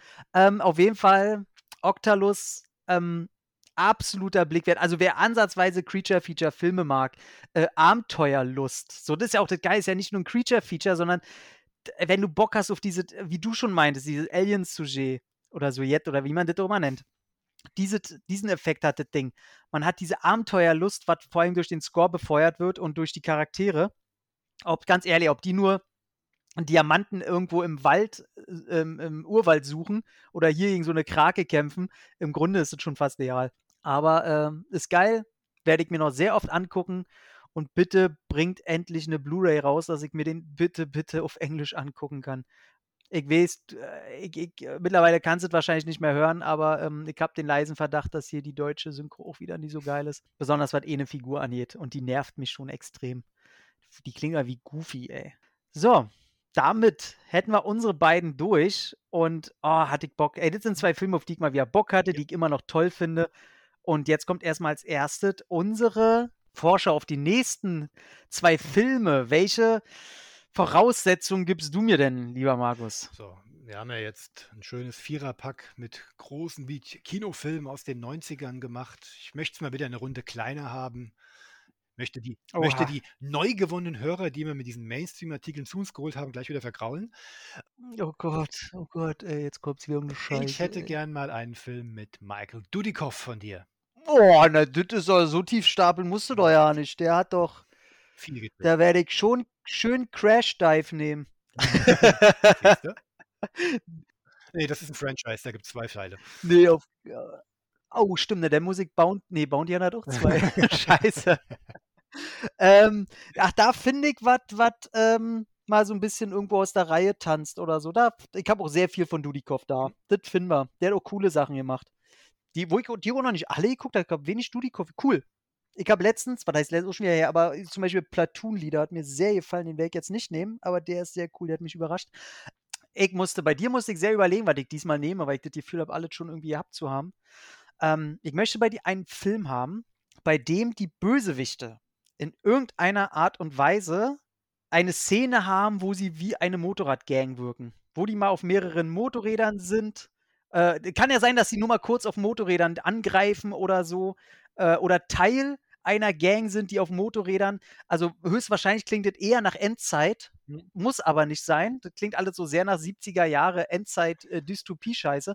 Muss es aber überhaupt nicht sehen, sein. Ich nehme hier die Quadrophenia. Die Quadrophenia? Was? Die Verfilmung des Rockmusicals von The Who. Da geht es ja um die Rollerfahrer der 70er Jahre. Wie heißen sie? Die, die Rollerfahrer-Gangs ähm, damals. Ich habe hab keine Ahnung, von was du redest. Mit Sting. Ach Gott. Ja, kein, keine Ahnung, ey. Da sind wir ja die acht Jahre. Aber ich, ich, äh, mir würden sofort ein paar einfallen und ein paar, also zwei davon würden in die, tatsächlich in die 70er Jahre äh, Exploitation-Ecke gehen und einer wäre aus den 2000er. Natürlich würde auch sowas jetzt wie Mad Max wäre natürlich das größte Beispiel, ne? Ja. Aber da gibt es ja sowas. Die haben aber selten Motorräder. Na, im ersten schon, ne? Ja, stimmt, stimmt, im ersten. Aber das wäre auch, auch, im, auch im zweiten Road Warrior genauso. Da kommt der oberböse Watsch da in Weiß, kommt auch mal mit ja, seinem Motorradtypen ja, an. Ja, okay. Ähm, Wenn das schon aber, reicht, ähm, okay, das ist. Ich glaub, ja, na klar, sowas reicht schon. Da müssen wir uns, ich glaube, da unterhalten wir uns nochmal, wie genau du dir das vorstellst. Aber da, das machen wir offscreen. Ja, ja, mir fällt einer aus der 2000er ein, der dann auch ein bisschen mehr Budget hat und äh, hätte ich Bock drauf. Judy, wollen wir noch Werbung für irgendwas machen oder was? Das Übliche. Man kann uns cool, damit wären wir fertig.